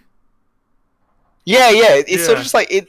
Yeah, it's it's just weird. Man. I, I loved it though. It was really good. It, it sort of added to everything, and it just made made the entire thing so much better. Yeah. But uh, yeah, like the New Zealand accent, like I've I've grown to like know it. I knew a lot of Kiwis back in the day, and like I mean, it doesn't really it doesn't really come across to me as, as strange anymore. Like when I first heard it, yeah, I was just like, oh, you, you have like this weird accent. But I think because it's so close to Australian accents now, like it doesn't really like phase me as much. Yeah. If I hear somebody from New Zealand, I'm just like, oh, you're from New Zealand, and I Yeah. can I can sort of like pick it and then just be like, yeah, you're cool, you're you're a pretty chill dude, right? But um, like if I hear an American accent in person, like that weirds me out because I'm like, you're not on TV. I don't. Why are you in front of me? Like that. That's it. Just weirds me out. It's pretty weird, but uh, also the thing is that do you, you know, so at first you kind of found that the New Zealand twang was pretty was was actually a bit weird, is it? Yeah, yeah. Well, look to start off, obviously because I grew up in, in Australia, I grew up in Brisbane. Uh, I I had the Filipino accent down pat, um, like in my in my memory banks because obviously my my parents are Filipino and Yeah. my family is all Filipino. So that that was normal to me, like Filipino accents and and Australian accents because I went to like this little Australian school um, here in Brisbane. But then uh, like came up against a New Zealand person. I was like, "Where are you from? I don't I don't understand what this accent is." And then um, they explained everything. I was like, "Oh, I get it. That's a really weird accent." like it was just, it, yeah, like because I hadn't had that much experience with it, right? Because we don't get that many uh, Australians. At least back when, like when I was younger, we didn't get that many uh, Kiwis sort of advertising anything. But Mhm. as time went on, obviously you have like footballers and you have like sports people that are more and more The Kiwi, right? Blacks. They play, yeah, exactly, and they, Yeah. they like you have ads and stuff um, that incorporate the the New Zealanders in it because everyone loves New Zealand, right? That like it got it got more and more normal for me, Mhm. and it stopped it stopped being strange. Was but I think I think like Yeah. yeah, if if I like lived anywhere else, it would still be strange because you wouldn't hear it as frequently. Mm-hmm. Um, but because I live in Australia, it's not as weird. Mm. What about in terms of like um because I know that a lot of uh, I know that Aussies they love to make fun of Kiwis. That that's just Yeah. it's a given thing. But um like that's why you've got like you know things like the beach whale. You Yeah. know, you know that thing. You know how it's or like beach despo, Yeah, like yeah. that that stuff, right? yeah, th- that And- stuff and- is oh, that what- stuff what- has to there stop. It has to stop. Like it's just like you know, Yeah, like- we, you you come to New Zealand, you don't hear people go, "Oh, I'm beach Des." You know, I'm beach bro. Oh, Oh, you do no." it. You, You do know? it perfectly, man. That's that's a really good you can't- impersonation. or, or what about that? It's just like you know, it's it's like oh, uh, Monique's gonna think I'm dumb. You know, like that kind of thing. You know, like, oh, you want a chip, bro? Oh yeah, no, you want a chip, bro? No, I only eat chip, bro. plankton. I only eat plankton. Yeah, it's yeah. So yeah, like like that's that stuff was pretty good, man. we don't like it sound was like funny that. to us. Yeah, but that's the thing. Are We you, don't. are you sure you don't sound like that? Because that's what it sounds like right now. Like, like we literally did the exact accent just a moment ago. I'm pretty Yeah, sure you sound like that. Yeah, but but the thing is that you know we we uh, we have to put that on. We have to put that on. Yeah, like you have to you have to actually like put it ma- make it really heavily, uh, heavily New Zealand, right? I guess it's sort of the same as you know, um, you know, Sydney people. You know, they have that really, really heavy accent, like you know, that, Mm-hmm. that home and away accent. you know, Home and away, man. Yeah. oh, in all in all honesty, actually, like Australian Australian accents doesn't sound like what it does in the movies, right? You get you get Australians in movies. You're like, oh yeah, let's put a shrimp on the barbie, mate. Like, I don't know where that came from. I have no idea how that actually came around. Um, in what, what is it? The the episode of The Simpsons where Yeah. they go down to Australia and oh, they're that like, one, yes. oh, you want to play knifey spoony? And then you're just like, who the Like, heck oh, plays knifey spoony? What is it's like you call that a knifey knife? spoony? It's like you call that a Yeah, exactly. This Like that, that stuff yeah. doesn't make sense to me. Nah, well, that's that's what it is. it is what it is. There. Um, yeah, it just sounds really, really. I think it's probably because they're just so used to the crocodile hunter. Yeah, exactly. I think I think that was that, that was like the true epitome. Like Crocodile Hunter and Steve Irwin, right? Two of the biggest named the Aussies people, man. in the world, and they both ha- they both have the biggest Bogan accents that you can have. Really? Bogan is like a coun- country Australian. Yeah, like nobody talks like that. Literally, nobody talks like that unless they're from the country or from like uh from from yeah, no, pretty outback, much the mate. country. Yeah, Yeah, the outback. exactly. Like The you, you won't get anyone that talks like that. Um, everyone talks pretty normally, like or at least it feels normal to us. But when like even even for us, if you get somebody that talks like a bogan, right? If you if you get somebody that talks like Steve Irwin, talks like Crocodile Hunter, um, or anything like that, it's just it it comes off as so strange to us, and even we make fun of it. Like we, we just try to make fun of their accent because their accent is strange to us. Like that's that's how weird it is. Yeah, well, I mean, I guess it's sort of the same with New Zealand. I mean, we've got we've got a few accents. Uh, the one that's probably the most prominent one is obviously you know the beach dares and all those others, but um, Oh yeah, yeah, yeah. you also have the ones that are like um, you know from the south and um, you know Mhm. they kind of roll their tongues a little bit more when they're speaking. Oh, really? Yeah, so the people in Invercargill, which is you know the the really really um, most south part of New Zealand, um, Yeah, yeah, yeah. instead of saying so, basically how we say thirty dirty purple work shirts, they sort of say Dirty, dirty purple work shirts. yeah, eh? so it's it's thirty dirty purple work shirts. You know, it just sounds really weird. yeah, yeah, yeah. Oh yeah, that's weird. Yeah. So I never heard it's, about that. it's different. It's different in a way. So we- Honestly, I've no. I don't think I've ever heard that accent. That's just like, yeah, that's that's like a weird Kiwi accent. If that's the case, that's strange. Yeah, well, I think that um, the people in uh, um, you know down south, you know, they have they. I think that most of the people there are like sort of like if you're Caucasian over there, you know, you sort of have like a Scottish heritage or, or Irish heritage or something like that, you know. Yeah, yeah. Yeah. So yeah, Yeah, that's, that's yeah. what it is. Oh, that makes sense, I guess. Like, like, uh, obviously, everyone comes from all walks of life, right? So, I mean, you could you could be European down in the bottom of New Zealand. You have that accent and stuff. So, that's, Yeah. that's pretty cool. Yeah, yeah. So moving right along there. So, um, Gabe, is there any other sort of um games that you play or anything like that at all? Oh man, I've dabbled in a few. I've dab- I've dabbled in a few games, right? Like I tried to play Overwatch, and I was like, man, Overwatch is such a fun game. And then I realized I just got even saltier than I did than I like, in comparison to Tekken. Like Overwatch is like literally eating salt all of the time. It's it's so it makes me so angry. Um, and I realized I'd never be I'd never be good at it. So all I do is like I jump into quick play or I jumped into rank and I play like McCree and I do like six shots, uh, get salty at my team and then leave. Right? That's that's like the entire thing.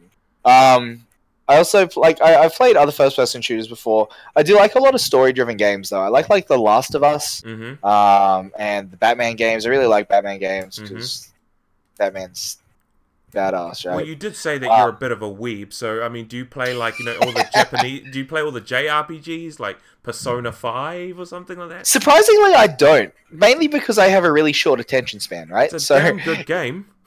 yeah, from what I've heard, Persona Five is really good. I've watched the anime. Persona Yeah. Five was great, um, but I think I think JRPGs just take too long for me, and I'm like, man, like I tried I tried to play Earthbound, which was like a, an old SNES game, right? Mm-hmm. Um, and I got through like the first like maybe two or three hours of it, and I was like, man, this game is too long. Like you have to grind, you have to get like level up, and then you have to get better at it, and then you have to fight these things over and over again until until you finish the story. And I think I just lost interest, right? Same with like other games like Fallout and stuff. Like I'll play Fallout. I think I played Fallout up until I found out that you could glitch items uh, when you're like building, uh, building, uh, I guess houses and stuff in Fallout Four. Um, and then pretty much I just stopped playing the main story and only collected like all of the items so I could actually like start building these sick ass sky sky houses and stuff. Like Oh, I mean, my attention my attention span is so short that I can't. Like Tekken is a fantastic game for me because I literally only pay attention for that five minutes, and then I sort of like I leave for a bit, um, and it works works well. But You question no, like yourself that that you might have ADHD. Ooh, potentially I don't know. Oh, okay. I don't really, I don't really think about it like that. Like, uh, I, I think I've always just had a short attention span when it comes to any sort of like narrative. Um, so if something doesn't like have quick progression, like it won't really interest me. That's the reason why Last of Us was really good because like it had short bursts of different story modes. Um, like you had like uh, different chapters, and they were short enough for me to like stay invested, and then like the next chapter would be different. Um, Different scenery, What a- right? yeah, exactly. Different Yeah. scenery, different like different characters. Like you get like enough stuff to sort of like keep you interested and be like, oh, this is a really interestingly written game, Mhm. um, and, and stuff like that. Like that, those those type of games are, are really good for me. But I think back in the day, I mean, I, I've I've always played uh, fighting games. Like I think one of my first fighting games, obviously Street Fighter Two.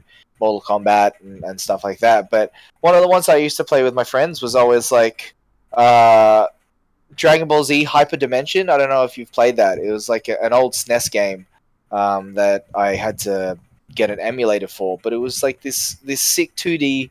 Uh, essentially, it's basically what Dragon Ball Fighter Z is now, right? But Mhm. not as in depth, but it was still pretty in depth. I've, I've like it was it was one of the good fighting games. But I've always been a fan of like short, quick, quick bursts of games. I think the other long games that I've played was like Spider Man Two on the PlayStation Two. That was a sick game because that was the first one you could like fly around the city and stuff. Oh Um, yeah, like- yeah. Yeah, like th- those are the those are the things that I really sort of have an interest in. I think I played Quake for a little bit, and like obviously everyone's played CS and, and Mhm. stuff. But So you Age play of like Empires. yeah. So you're a jack of all trades. You basically you play a lot of things. Um, you know, not just um, you know, you're not just fixated on just the one game. You you sort of span. yeah, Mm. yeah, yeah, absolutely. Like I, I play a lot of games, but I think Tekken is my main game. Obviously, like I play Tekken like very frequently, and then when I'm getting super salty at Tekken, I'll switch over to a different game. Doesn't matter what game it is, just anything. Okay. just so I can sort of like chill and play something something different. Yeah, yeah, for sure. So next question. Um, what about uh, what about your hair? What what's up with that? Like, so I can see like it's a different color every freaking time. So what is up with that? Yeah, man. Man, look. Once once you go look as an Asian, right? As a Filipino, you have black hair Yes. and may, maybe brown, maybe maybe like really dark brown. You're like, Yeah. oh yeah, that's that's pretty normal. I Mhm. like standing out. I like I like being that person that like sort of stands out. So I mean, if you bleach your hair, right, you're gonna you're gonna put it into different colors. You you're not just gonna leave it like that washed out Asian yellow that comes around all the time, or that Asian orange that that it's That uh, Asian orange almost looks like ginger. It almost looks Yeah, like exactly, right? Yeah. It I- I- almost it's like happened. ginger. It's happened to me like on numerous occasions, and it's so bad. So yeah, yeah. So yeah, like if w- once you go to that, you're like, oh man, I got to do something different with it, right? Mhm. So you start like you start going into like temporary dyes, and I think um, when I coined the, the name Muffin Top, right, XX Muffin Top, spelt without any vowels because I'm edgy, right, and it's all capitals, so XXMFFNTP. Yeah, that's a mouthful. Um, yeah, I, I I decided, man, I'm gonna I'm gonna create this persona of Muffin Top. I'm gonna I'm gonna change my hair every tournament or every appearance that I make. I'm gonna I'm gonna go a different color. So Mhm. at, at first I was like I went green and then I was like, man, once the green washes out, I'm gonna do a different color. So I went pink and I was like, man, pink looks pretty good. So I kept pink for a while. I was like, I want to do something different for IESF. So um, That's hence the purple. yeah, right? yeah. I Mhm. went I went purple, and purple looks boss, right? Because it, it like matches Twitch. It, it works with like your pictures and stuff. But I I did it so like I don't know if anyone watches wrestling, but I watched. Uh, I'm following uh, Asuka from uh, I love WWE. wrestling. I actually Yeah. love wrestling. So many, many yarns. That's probably gonna. we- We're not gonna bore the crowd now, but yeah, we'll, we'll, we'll definitely Yeah, have a yarn There's- afterwards. Oh yeah, man. There's there's a there's a girl named Asuka now who's who's just Yeah, yeah, coming for from sure. Japan, right? Yeah. Yeah, and she has like pink. She has like bright fluoro pink with like purple tinges and like this green patch. And I'm like, dude, I want to do something like that. I want to like go nuts with it and have like this like crazy patch and then have like a majority color. So I did that. So I had like pastel purple and like deep purple Yep. throughout my hair and sort of like sectioned it off. And I was like, man, this looks sick. And then uh, yeah, that's like the reason that I started doing it was because I coined the term muffin tops, and muffins always have like interesting uh, tops, right? So yeah, it, it came from that. I started like deciding that I was going to do a different color each time. It's not really a muffin though. It's more like you know the the. It's a cupcake. It's a cupcake cream top, right? Cupcake. Yeah, yeah. Yeah, yeah, yeah. But I mean, I'm I'm a fairly large dude, so like muffin sort of works better instead of cupcake. Man, man I should have called myself Cupcake Man. that would have been man, good. eh? Yeah, yeah. yeah. No, Cupcake so top. wh- What's your next color gonna be? Um, oh man, I haven't actually decided. This purple is staying in a lot longer than I thought it would. But uh, I'll probably go. I'll probably go either fire engine red, um, or I might go. I might go like a sky blue. I think sky blue might be on the on the books. If you actually go, if you go fire engine red, I mean, it might make you go faster, so you might block things faster. Your reaction time might. Be Oh yeah, man. Because you know, yeah, I, I wouldn't be surprised. Yeah, absolutely. Red's red's the color of my car. It goes fast because I speed everywhere. Um, but uh, no, like I, I try, I try, like I can barely like like block snake edge half the time, man. So it'd be it'd be way better if I could if I could react faster to things. Maybe, maybe. Who knows, man? I wish I wish I could block Snake Edge consistently, but man, I don't think anyone can. Dude, I've been, I've been playing Tekken for more than 10 years and I, I get flustered by Snake Edge. it's Snake Edge. stupid. It's a stupid move. It's a big low and, like, you know, sometimes you just cannot see it. Yeah, it's unseeable. It's Yeah. like a hell sweep, but better. Yeah, for sure. Anyway, moving right along. Um, so, is there anyone, is there any Tekken players in Australia, like any local Tekken players that you actually idolize? Idolized. Woo, man, Not that's a idolize, big but question. you look up to. You look up to. like I look up to and want to actually like play similar to them or like get better than them. But I, honestly, like a lot of I, th- I think what I admire the most is the patience that is available in within the Sydney community. Like they have they have the patience of like a rock. Literally, they just sit there and do nothing for the entire game, and they'll somehow win. Um, and that's something that being in Brisbane is very different, right? Brisbane is like one of these cities where you go in hard, you try to finish the game in like 20 seconds because you know you wanna you wanna finish the game quickly, right? But like Sydney Sydney players just don't do that. They they take their time. They they wait for everything. I really admire that. Like that's something that I've always been working on, and, and I'm trying to improve my timing, which is like another aspect of Tekken. So Um, basically, as in timing, as in um, what is it going in at the right time? Uh, sort of. uh, yeah, like not knowing when to attack, right? Yeah, yeah. Yeah, like spacing, knowing when to attack. Like, I mean, if you attack in a certain pattern, like if you always sidestep and then do a move immediately afterwards, your opponent can can block that. Or if you um, if you are against the wall, you have this mix up that you know will work in your hometown, but then you go to somewhere else and they can easily beat that mix up. You need to be able to mix up your timing so they get hit by it, Mhm. right? Yeah. But that's that, that's something that I struggle with like improving, and I think Sydney Sydney is one of the cities that that can actually do that. It's, so it's it's not really just one player that I'm I'm working on uh, that, that I'm that I'm idolizing or, like wanting to be like. It's it's like I, I want to gain knowledge from each of the cities to, to essentially get better overall. Mm-hmm. Melbourne is very good at timing, while Sydney is very good at patience and, and stuff like that. So like it's a really good sort of like mix of, of different skill pools that I want to sort of like swim in and, and get better at as, as time goes on. True. No, that's that's uh, that's a good answer. Um, what about in terms of rivals? Who do you think is your ultimate rival? Ooh, ultimate rival. I think I would look. Honestly, I would say back in Tekken Tag, Scorpion was my ultimate rival. Right?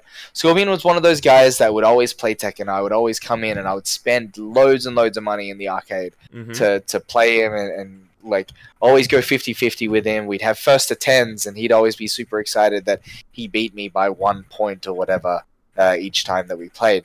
Um, but I think in in Tekken Seven, it's it's changed. I think honestly, like Yiggs or Raven Boy would be my ultimate rivals now in Seven because they've they've surpassed everyone. They're sort of like at the top of the food chain, and, and that's where, where I'm sort of chilling at the moment as well. So I'm I'm chilling with them, and I'm I'm try- trying to like it's a, it's a power struggle between all three of us.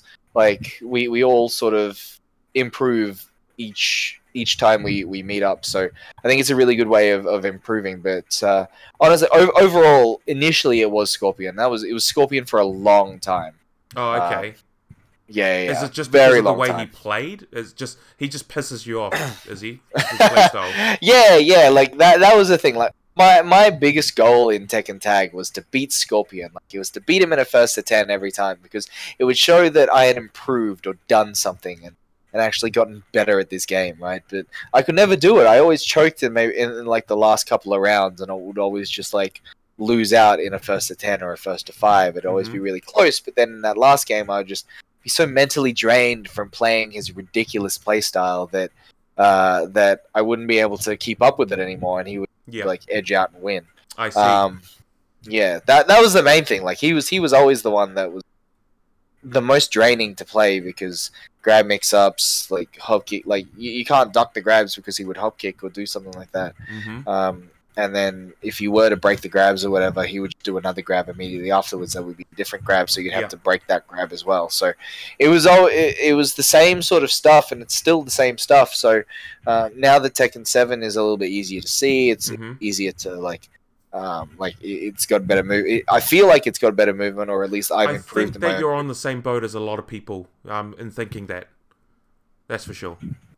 Yeah, yeah, absolutely. Like it's it's a lot easier to beat him now, and I Mhm. think that's the main thing. Like he still plays plays pretty well online, right? But in an offline meet, man, like there's there's no there's no problem in breaking those grabs because you can see them a lot easier, Yeah. right? The break the break window's easier. There's like it's bigger. There's there's more time for you to do stuff, so it's it's not as bad Mhm, anymore. But mhm. like back in the day, back in the day in Tekken Tag Two, where like the break window was super small and like you had to press specific buttons for even for generic grabs, like Yeah. that was a huge thing. And if you couldn't see that, it was it was always really hard um, to win. So that that It was that was the biggest. It does seem that Tekken Seven is a little bit more forgiving than the other than the previous Tekkens. Like I, Yeah, I, yeah. Tekken Five was a very very unforgiving game, um, and especially in the sort of the throw game of it. Like uh, Yeah. yeah, Xiao Yu's throw game was insane. Like you know, in her back turn and things like that. So it's either it's either you're gonna get a one throw, a two throw, or you're gonna get launched. Yeah, yeah, absolutely. So I, th- I think I think that's a huge thing, right? Nowadays, there's there's this like good good balance of being able to like break grabs because there's not as much uh, like generic generic grabs don't hold as much weight anymore. So it's a really good thing. Um, it's, it's a lot more forgiving. There's a lot more time to break these grabs as well, Mhm. so you can sort of recognize them and actually press the button before you do so. But I think it's more inviting for newer players. I think they're really focusing on on I guess marketing the game towards newer players. Mhm. Um, so it's not like just legacy skill because obviously the people with legacy skill can still break those grabs and do everything like that. Yeah. But then the newer players aren't like struggling to win Mhm. yeah, because they're getting grabbed by their friends or something like that. Yeah, like, yeah, not- for sure. not, like losing out to that and then feeling frustrated and then not playing anymore. Yeah, Right. yeah. So No, no. I think it's a really good change. Uh, It, it makes it because all you need to remember is one, two, uh, one or two, or one plus two. Like Yeah. the, it just makes it really easy now. All command So- throws different. Yeah, exactly. Yeah. Yeah. Obviously, command throws you still have to watch for arms, and that's that's what make King makes King such a good character to sort of like do that with. But I Mhm. think uh, it's it's one of those things that you can sort of get used to and get better at. Like you don't have to focus on it as much until you verse like a King or something like that. Yeah, yeah.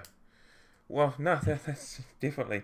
Um, what else is there? Oh, um, so this is coming from Zazob. Uh, he said, Ooh, um, Zazob. Yeah. Da- Mate. uh, what does He was the guy that beat Saint at uh, OHN yeah, 15, that's right? crazy, man. Yeah. So the question from Mr. Saint Killer there is, um, what what do you think of um, Cornova and you know uh, for playing in Tekken compared to other Aussies?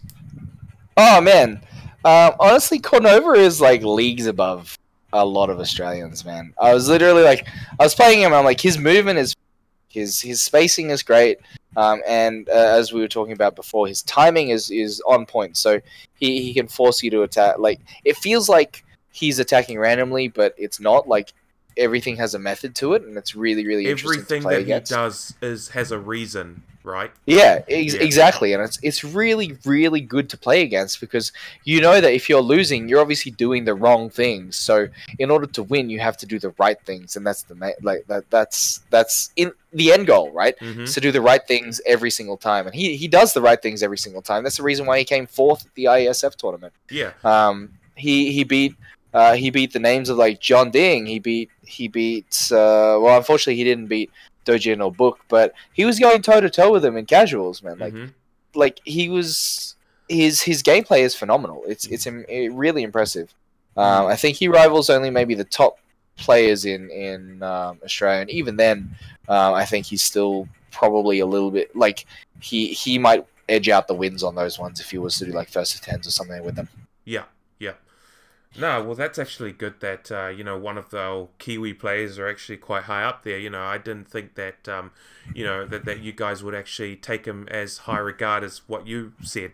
So Yeah, man. no, I, him for that. look, I I know when I, I know a good Tekken player when I and Zazo uh, Konova, but Zazo was also very good. Konova Konova is, is definitely definitely a very good Tekken. player. Yeah, yeah. It's really good to see.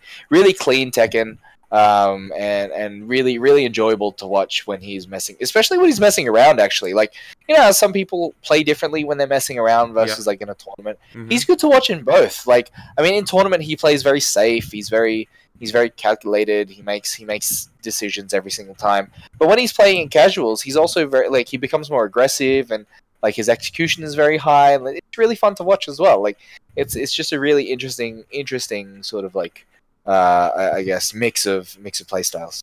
Ah, right, okay. Well, what about how about comparing yourself with with um, you know, Cornova? Man, there's no not, I don't want to start an argument or anything, but I just want Nah, to- nah. Look, uh, look. I, I 100%, 100% admit that Cornova is leagues above me, um, in Tekken. Okay. Um, I'm. I, I don't. I don't even think I'm like very good in terms of like uh, Australian level Tekken. I think Brisbane. Maybe I'll be. I'll be pretty high in Brisbane, but like against uh, other play styles which don't um, press a lot of buttons or don't do a lot of actions, right? Where Mhm. they're playing more patiently or turtle a bit more. Um, against those styles, I struggle against because I play a character like Claudio who is inherently bad against turtles um, because of like his moveset and and his abilities and stuff like that. But like because of because of that, right? Um, it limits me when Cornova is is thinking about everything that he's doing and he's not attacking or he's not doing anything. Uh, he plays very totally even with aggressive characters. So like it makes it really hard for me to even come close to it unless I was to change to a different character which had the ability to open someone up and actually get a bit further in. But I mean, again, that's just something that I have to learn. I have to learn how to deal with that and get better at it Mhm. and better and better. But I mean, ever since the announcement of Noctis at the uh, the Tekken World Tour, man, um, I, I'm pretty sure I'm dropping Claudio. What you just uh, you just jizzed your Noctis- pants, did you? Oh man, man, you have no idea. Well, dude, when Noctis got announced, Noctis was like best boy as as he came through. I was like, dude, I'm gonna drop everything and play Noctis. He looks cool though. What? I mean, uh, Dude, he I'm has like- a sword. He has Yeah. teleportation. He has everything, dude. And that's. I mean, I- he's I just think- like an upgrade of Claudio. Yeah, I think I jumped the gun there. Um, and Yiggs actually saw my comment on Facebook, and he he Yeah, was yeah. kind of he was kind of uh, shaking his head there. I said, I actually said, I'm gonna drop Xiaoyu, and I'm gonna pick up. Uh, I'm gonna main Cla- uh, like so. I'm gonna main uh, Noctis. And then he was oh, like, Oh, "Oh, man. what? Really? Nah, don't do that." Just- Nah, look. Honest, honestly, like you only need one player, and yeah, that exactly. player's gonna. He'll just be a that's- that's gonna secondary be for me, I reckon. That's that's that's a good mindset. I think I think regardless of how he plays, right? He looks really cool, and I just want to do that in tournament and play and throw swords at people and, and stuff like that. That'd be nuts to win a tournament with like stupid things, just like throwing swords or teleporting towards someone. for sure. That's for yeah. Yeah, Like, exactly. Lucky I think Chloe. Lucky Chloe pisses off a lot of people because of stupid shit. That's all it is. Oh man, I almost took a game off Jeondding, but I choked in the last game. Oh, uh, in the last round. Yeah. yeah, yeah, yeah. Because uh, because I was like, oh man, I'm I'm going well. It was two two. Uh, it was pretty close, and then she she goes into back turn and then does the was the whatever the rolling tumble kick is. Yeah. Um, but I was like, yeah, I'm Claudio. I can do a running too because that's a smart idea. Mhm. Uh, and uh, it completely whiffed, and then I lost like almost seventy percent of my life. So Yeah, that's uh, ridiculous. eh? With um, yeah. any Lucky Chloe combo is just high damage, but you know, high risk Yeah, as yeah. well. in the Yeah, zone. absolutely. Mm-mm. Absolutely. If, if you know how to beat it, you know how to beat it. I went in there going, man, I know how to beat Chloe. I should be fine. And then I just went autopilot in that last game and I lost it. And Cornova was watching me and he was like, man, you choked really hard. And I was like, yeah, I did. Did you say the same like- him when he lost to Kira Kira? You did you choked really hard. Uh, yeah, no, yeah, yeah, pretty much. I was like, man, you choked. You choked bad. But um, the when, when he lost to Kira Kira, everyone was super upset. I, I was like, of- man, I, I wanted him to come up out on, on top, man. I was like, you you play Eliza players over there in New Zealand. You should have this. And Oh, then I, I think I was really sad to him. Like um, when he came back, I, I was like, "Dude, let's let's get let's get a podcast together." And then and then I was like, and he's like, "Yeah, I guess we could." I was like, "Yeah, we can talk about how you lost to Kira Kira." And he's like, "Shut up! I hate you. Like I don't want to talk to you now." oh man, no, when he lost, I was in the crowd. Dude, this game is hype so bad. Like it was so good to watch. Yeah. But then I was like, man, he's choking hard. Like he's Yeah. losing out to stuff that he shouldn't be. He was saying that he was struggling with moving and and like um, a bunch of weird stuff was happening. I was like, oh well, that's that's unfortunate. It just seems like you choked. Yeah, yeah. Um, I mean, people uh, have good games, people have bad games. I mean, no need Yeah, to really beat yourself up over it. Yeah. Hmm. Yeah, yeah, What else is on the agenda? Okay, so here's another one. Um, what's the most um, successful moment in your whole Tekken sort of, you know, career? I guess if you want to say Um, Career, Yeah, and I guess, yeah. And what? Which is your most saltiest moment? Ooh. Oh, successful and salty, man. But honestly, like when it comes to success, uh, I don't know how to measure it. I think is it tournament play? Is it just like overcoming this huge obstacle that you've had? I think there's there's two situations, right, Mhm. um, that really come to mind when you say when when did I know that I got good at Tekken and actually feel successful at, at, at playing this game? Right. Well, there's three. There's three moments, obviously. Like one, winning a championship to go to to to go to Korea, most most recently. But the first one, right, was uh, in, in OHN 15. No, 14. OHN 14. So last year's OHN. Um, So Tekken eh, Tag which is like I the no, no, it was it was Tekken 7.0, 7.0. Um, when we played uh in, Sydney, it was like the really. Dude, it's, it's 2017, man. Last last year. No, no, OHN 14, which is the 14th OHN. Oh right, I thought you meant fourteen. Yeah, because we normally put it down as years. No, no, sorry about that. Yep. Yeah, yeah, no, no, that, that makes sense. No, no, no. Yep. Yeah, yeah. So, so OHN 14, which was last year's OHN in, Right, in yeah, 2016. gotcha, gotcha. Yeah, yeah. I had uh, Tekken 7.0, and I came second in that, losing only to Dion, who who still beats me to a pulp every time we play. Mhm. Um, but he, like, like that was my first national tournament that I went to. Uh, it was my first major tournament that I went to. Mhm. Um, it was probably the the actually the first tournament that I actually entered properly in Tekken Seven, and and I came second. Uh, and that was that was a huge success, and I was like, man, maybe I'm actually decent at this game, um, or maybe I had a, an easy run all the way up to grand finals. But even even so, like even in top eight, you'd have to verse like really good players, right? So you can't really say that you had an easy run regardless. It was it Mhm. was still going to be hard. So that was um, that was huge. Like uh, that was the first time I was like, man, maybe I'm actually good at this game. Maybe I should play this game more and get better at it. Yeah. Um, the next one, the next moment that I realized that I was like I was actually really enjoying Tekken Seven was when, um, again, you, you know how I, I mentioned that Scorpion was my rival Yes. back in the day, yeah. Mhm. Um, we had an exhibition match that was streamed in in Brisbane arcades for 7.0 again, and uh, it was something that the local guys put together. It was called uh, PTC or Pride Tekken Championships.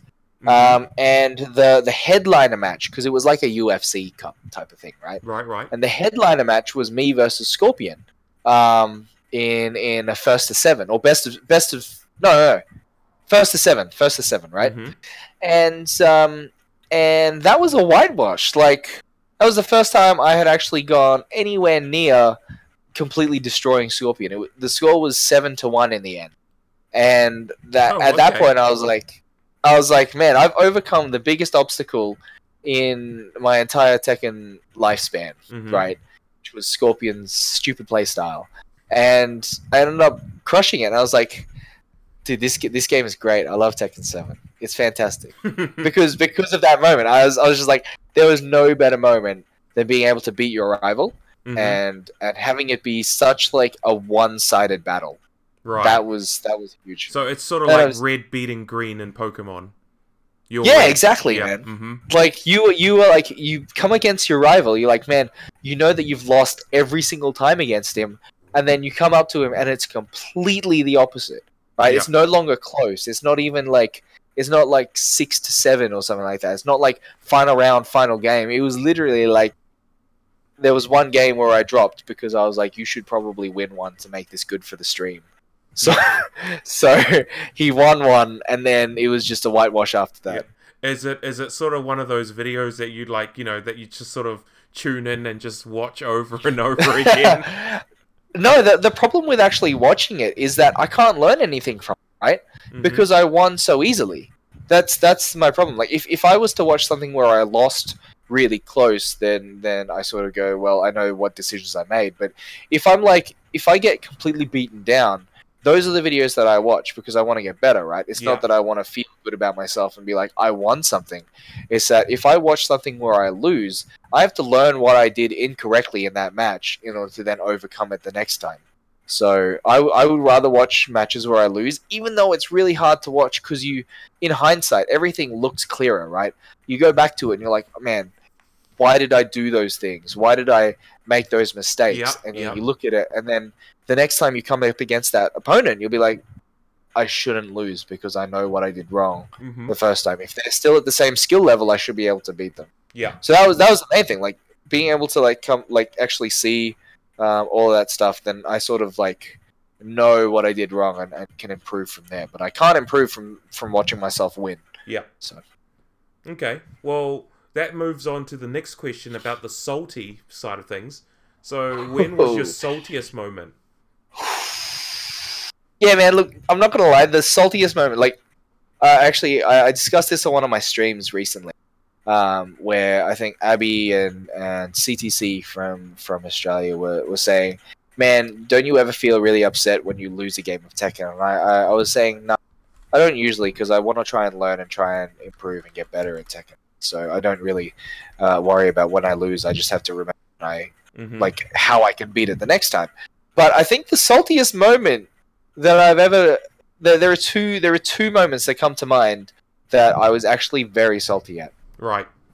And and, it, those these are the only two times that I've actually like held on to like that saltiness and, and gotten sort of like really upset about how I played. Mhm. And one uh, we we discussed it earlier was that the the tournament where I was like, man, I'm gonna win this because I'm top of my game. I'm uh, I'm That's doing really the glass well. trophy. And yeah, the glass trophy. I was like, man, I'm so mad that I didn't win this glass trophy because like I played, I played like I normally do, and I didn't adapt to the people that I was versing. So I was super salty at myself more so than anything because I was like, I should have won that easily. There shouldn't have been a reason that I lost that, but I lost it.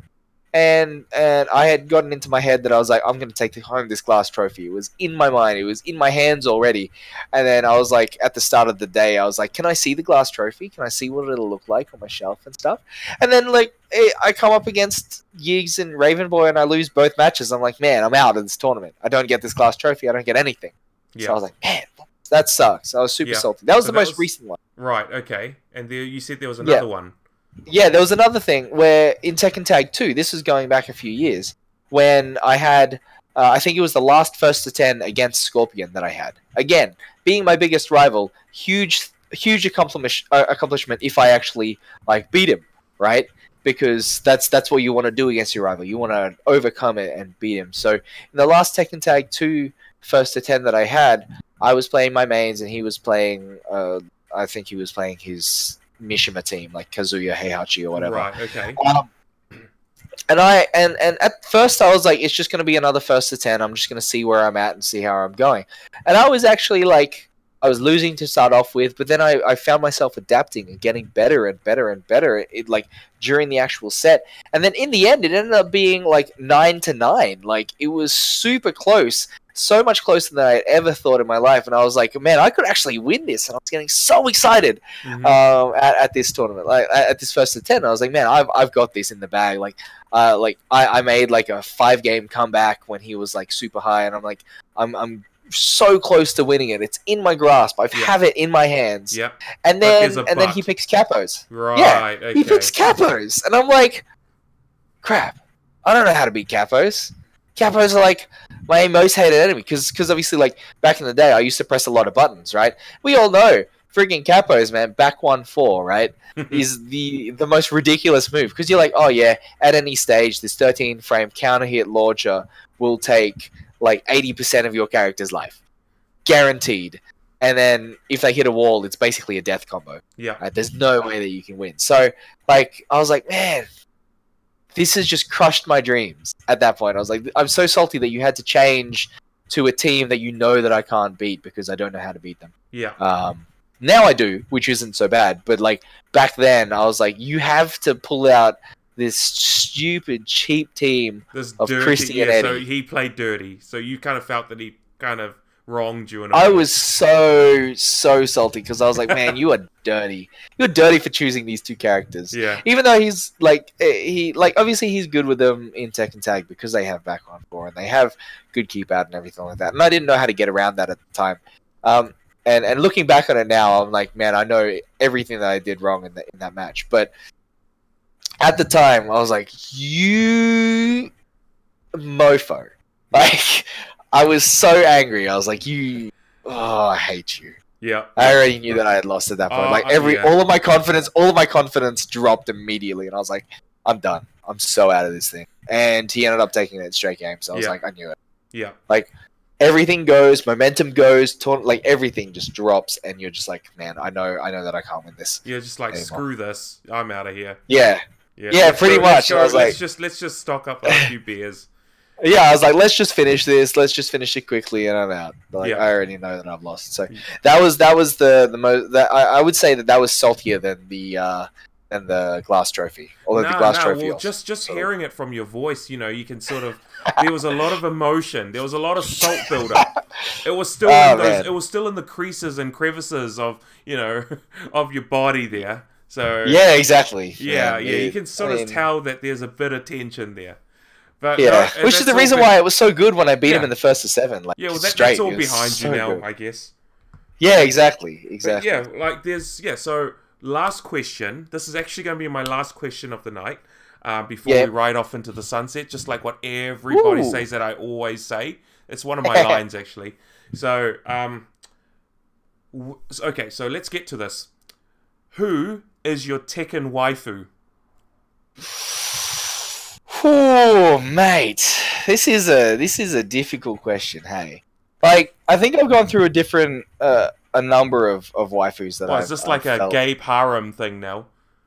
Oh yeah, no, no, no. It's it's not a harem. It's... Right. I think initially, like, I didn't really like any of the female characters initially. I was like, Ling's really annoying. Asuka's like this badass, which I mean, it's kind of cool and and and all, but like, I, I don't know, not really my thing. Lily was like this French pompous lady that I was like, uh, not that.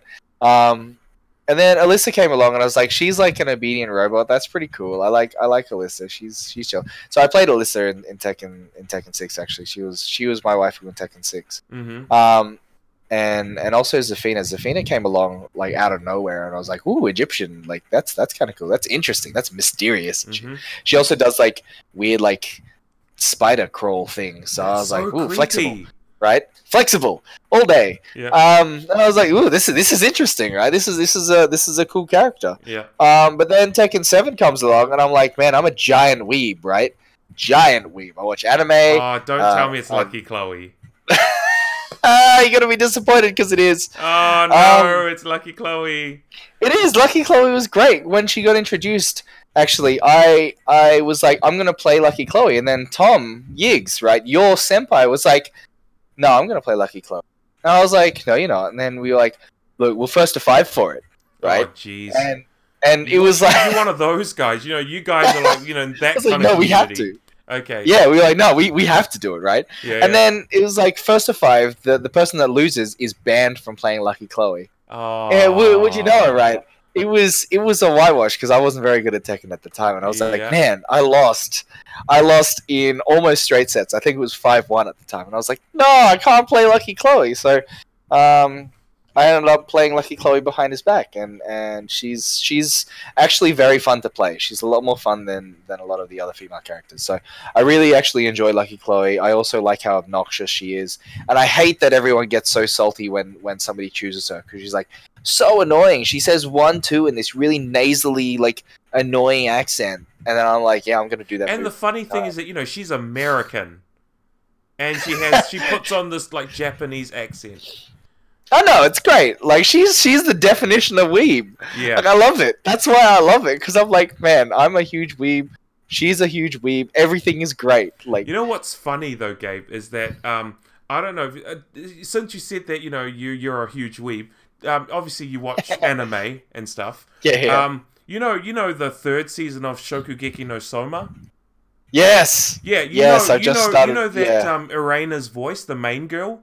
You know, Yeah? she's actually um, well, her voice actress got sick, so they had Really? to get yeah, they had to get a new voice actor, and Oh, that new voice actress happened to be the same voice actress that did Lucky Chloe. Nice. I'm super super excited. I didn't realize that. So now after this podcast, I'm gonna go and watch all of the episodes. So it's only season three only though, and that's not Yeah, yeah. I'm, I'm, I'm gonna watch season three for it. Oh, I'm like, no. that's good. Yeah. I'm excited So Lucky because Chloe it's only up to in episode for- six, right? Yeah, so good. yeah. So Lucky Chloe Yeah. is locked in for Gabe. Lucky Chloe in Tekken Seven only Okay. because she's a huge weep. But I would I would say Alisa is still still waifu overall. Oh, okay then. Well, you can't really, Yeah. you can't choose like that. Come on, man. It's like you can Okay, look. You're not gonna. Okay, choose, from now- not. Yeah, go on. I, I can't I can't choose I can't choose. Um, so it's it's pretty difficult for me. But look, overall, I would say Lucky Chloe because like uh, I mean, weebs are in my heart. It's great. You can. Love you it. guys can enjoy the the little things together. Yeah, exactly. It's like you want you want to watch anime? Yeah, let's watch anime. Like great, we're, we're both weebs and we'll both weeb out. It'll be fun. That's great. like a robot's a robot, right? You can't really do much with a robot. Um, but if you're Uh, watching anime with some, ah, don't go there. well, they have Uh, no. They, they have um. At least you know with Alisa. Yeah. Well, with Alisa, there's no um, no emotion. I guess in a way. Yeah, there's no emotion, right? Unless But you're I mean- Lars, you know, you love a robot. I don't know. Yeah, it's weird. But I mean, look, if, if you think about it, right, Lucky Chloe has all of the emotion because she's a weeb, right? And weebs are always like classifying themselves in those like weird little like uh tsundere and, and type of type of deals, right? So they can you you can have a lot of emotion or whatever. So I I think that'd be really fun. Hmm. Okay. So now, well, what we'll do is, yeah, we've got, we do have like a list of um, people. I was quite surprised that you didn't actually mention, you know, Nina or Anna or anything. I know they're old, but Oh man, yeah, nah, like Nina. Nina's not really. She's she. I hated her, um, because Scorpion played her, and I just hated it. Okay. Um, Anna, Anna, on the other hand, was played by the other Brisbane player, Drop Pants for Food. So Jason, and he's he's very good with Anna, but Anna no longer exists, so I sort of forget about her, right? Mhm. Like, and she was she was a thought, right, back in Tekken, like in early days of Tekken. She was like seductive or whatever, and it just it, it's just a turn off. It's not that great. I don't like the hairstyle of Anna. That's the only thing. Oh, the the bob, yeah, the bob yeah, I don't like it. Ugh, gross. but anyway, no. Um. Well, what we'll do is um we'll wrap things up. Is there any special mentions that you wanted to sort of give shout outs to or anything like that Yeah. before we ride off into sunset for real this time? Absolutely, absolutely. So there's a few people, Roa and I, um, who did my little uh, profile picture, the the image of me with the pink hair. Um, shout outs to her. She's uh, available on Instagram. Um, I think you posted it in in the groups before Yeah. to obviously like link Yeah. her there. Um, she was really nice and actually uh, and helped me draw my profile picture, which I'm using as my logo for everything now because Mhm. I love it so much. Um, looks cool. AOC Gaming, Yeah. yeah, AOC Gaming uh, monitors as well AEL, the Australian Esports League based in Sydney, um, who actually got me the opportunity to go over to South Korea as well to play at the IESF. Mhm. Um, and obviously, the IESF were actually giving me some sort of exposure to be able to play like all these top players. Like those, those are the main ones. Like everyone else has been fantastic. Everything else has been a huge journey to, to get me to where I am right now. But I think I think uh, everything has sort of just started blowing up for me now because obviously I've been able to travel a little bit and make friends and, and stuff like that. So um, I've got Dojin as a Facebook friend now, and I'm trying to get him to come to our next major here in Australia, down in Melbourne at BAM. So um, I'm in the talks of that. Exciting stuff, eh? Uh, yeah, definitely, definitely. Oh, and, and a couple obviously, Team Solid, the people that I represent uh, wholeheartedly, um, as well as PvP Gaming, who uh, sponsors me to, to obviously do a bunch of stuff uh, here within Brisbane. Um, helps pay for my bills whenever we have tournaments and stuff because I win and I get free money. So that's that's always good. Yeah. Um, but yeah, I'll, I'll be uh, I'll be streaming for PvP Gaming uh, later on, I believe, when we do we start doing um, local tournaments again as well. Mhm.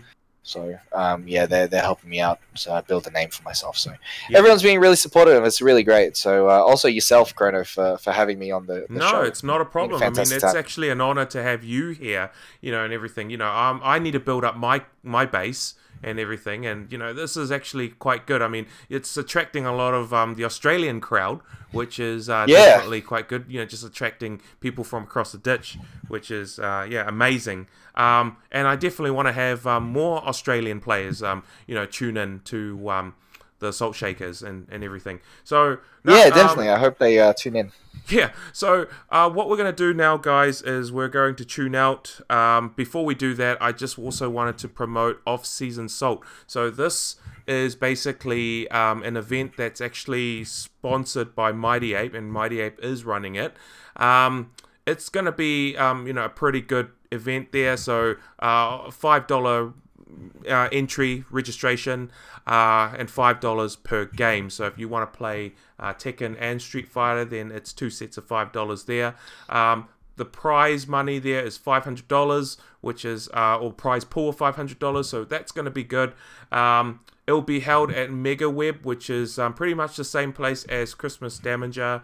Um, and um, yeah, and all the other Rambats that was held in Auckland. So if you're not doing anything on that day, which is the 9th of December, definitely come in, definitely re- uh, sign up, and definitely see what you got uh, to offer and everything. And uh, yeah, so obviously the more people, the better it's going to be. So anyway, guys, um, keep it real. Chrono's tuning out now. Uh, be sure to look out for our next podcast, which is going to be featured Zazob and Tinkos. So this is going to be actually um, quite an exciting um, uh, podcast there, and that would be happening on Friday, uh, which is going to be on the 18th of November. Uh, at anywhere between 8 to 8.30 so be sure to tune into that. Anyways guys it's been really really good uh, having gabe on as well. Um, yeah so definitely good. And yeah have a good night everyone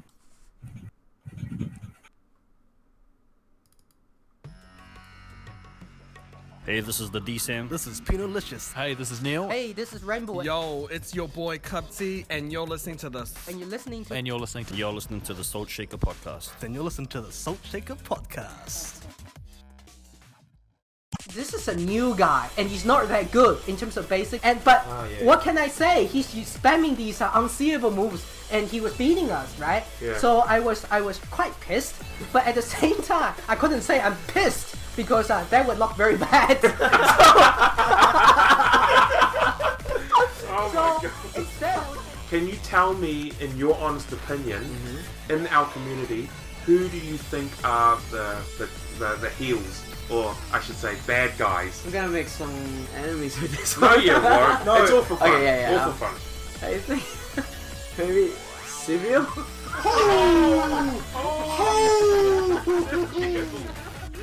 Past his interview, you know, Yeah, yeah, answer him. I'm standing there like, so, uh, when was a time when you had to use uh, your creativity to get yourself out of a mess with a customer? And in my head, I'm just like, oh man, I really need a shit. G'day guys, Yiggs here. You're listening to Salt Shakers. Stay salty and stay Yiggs.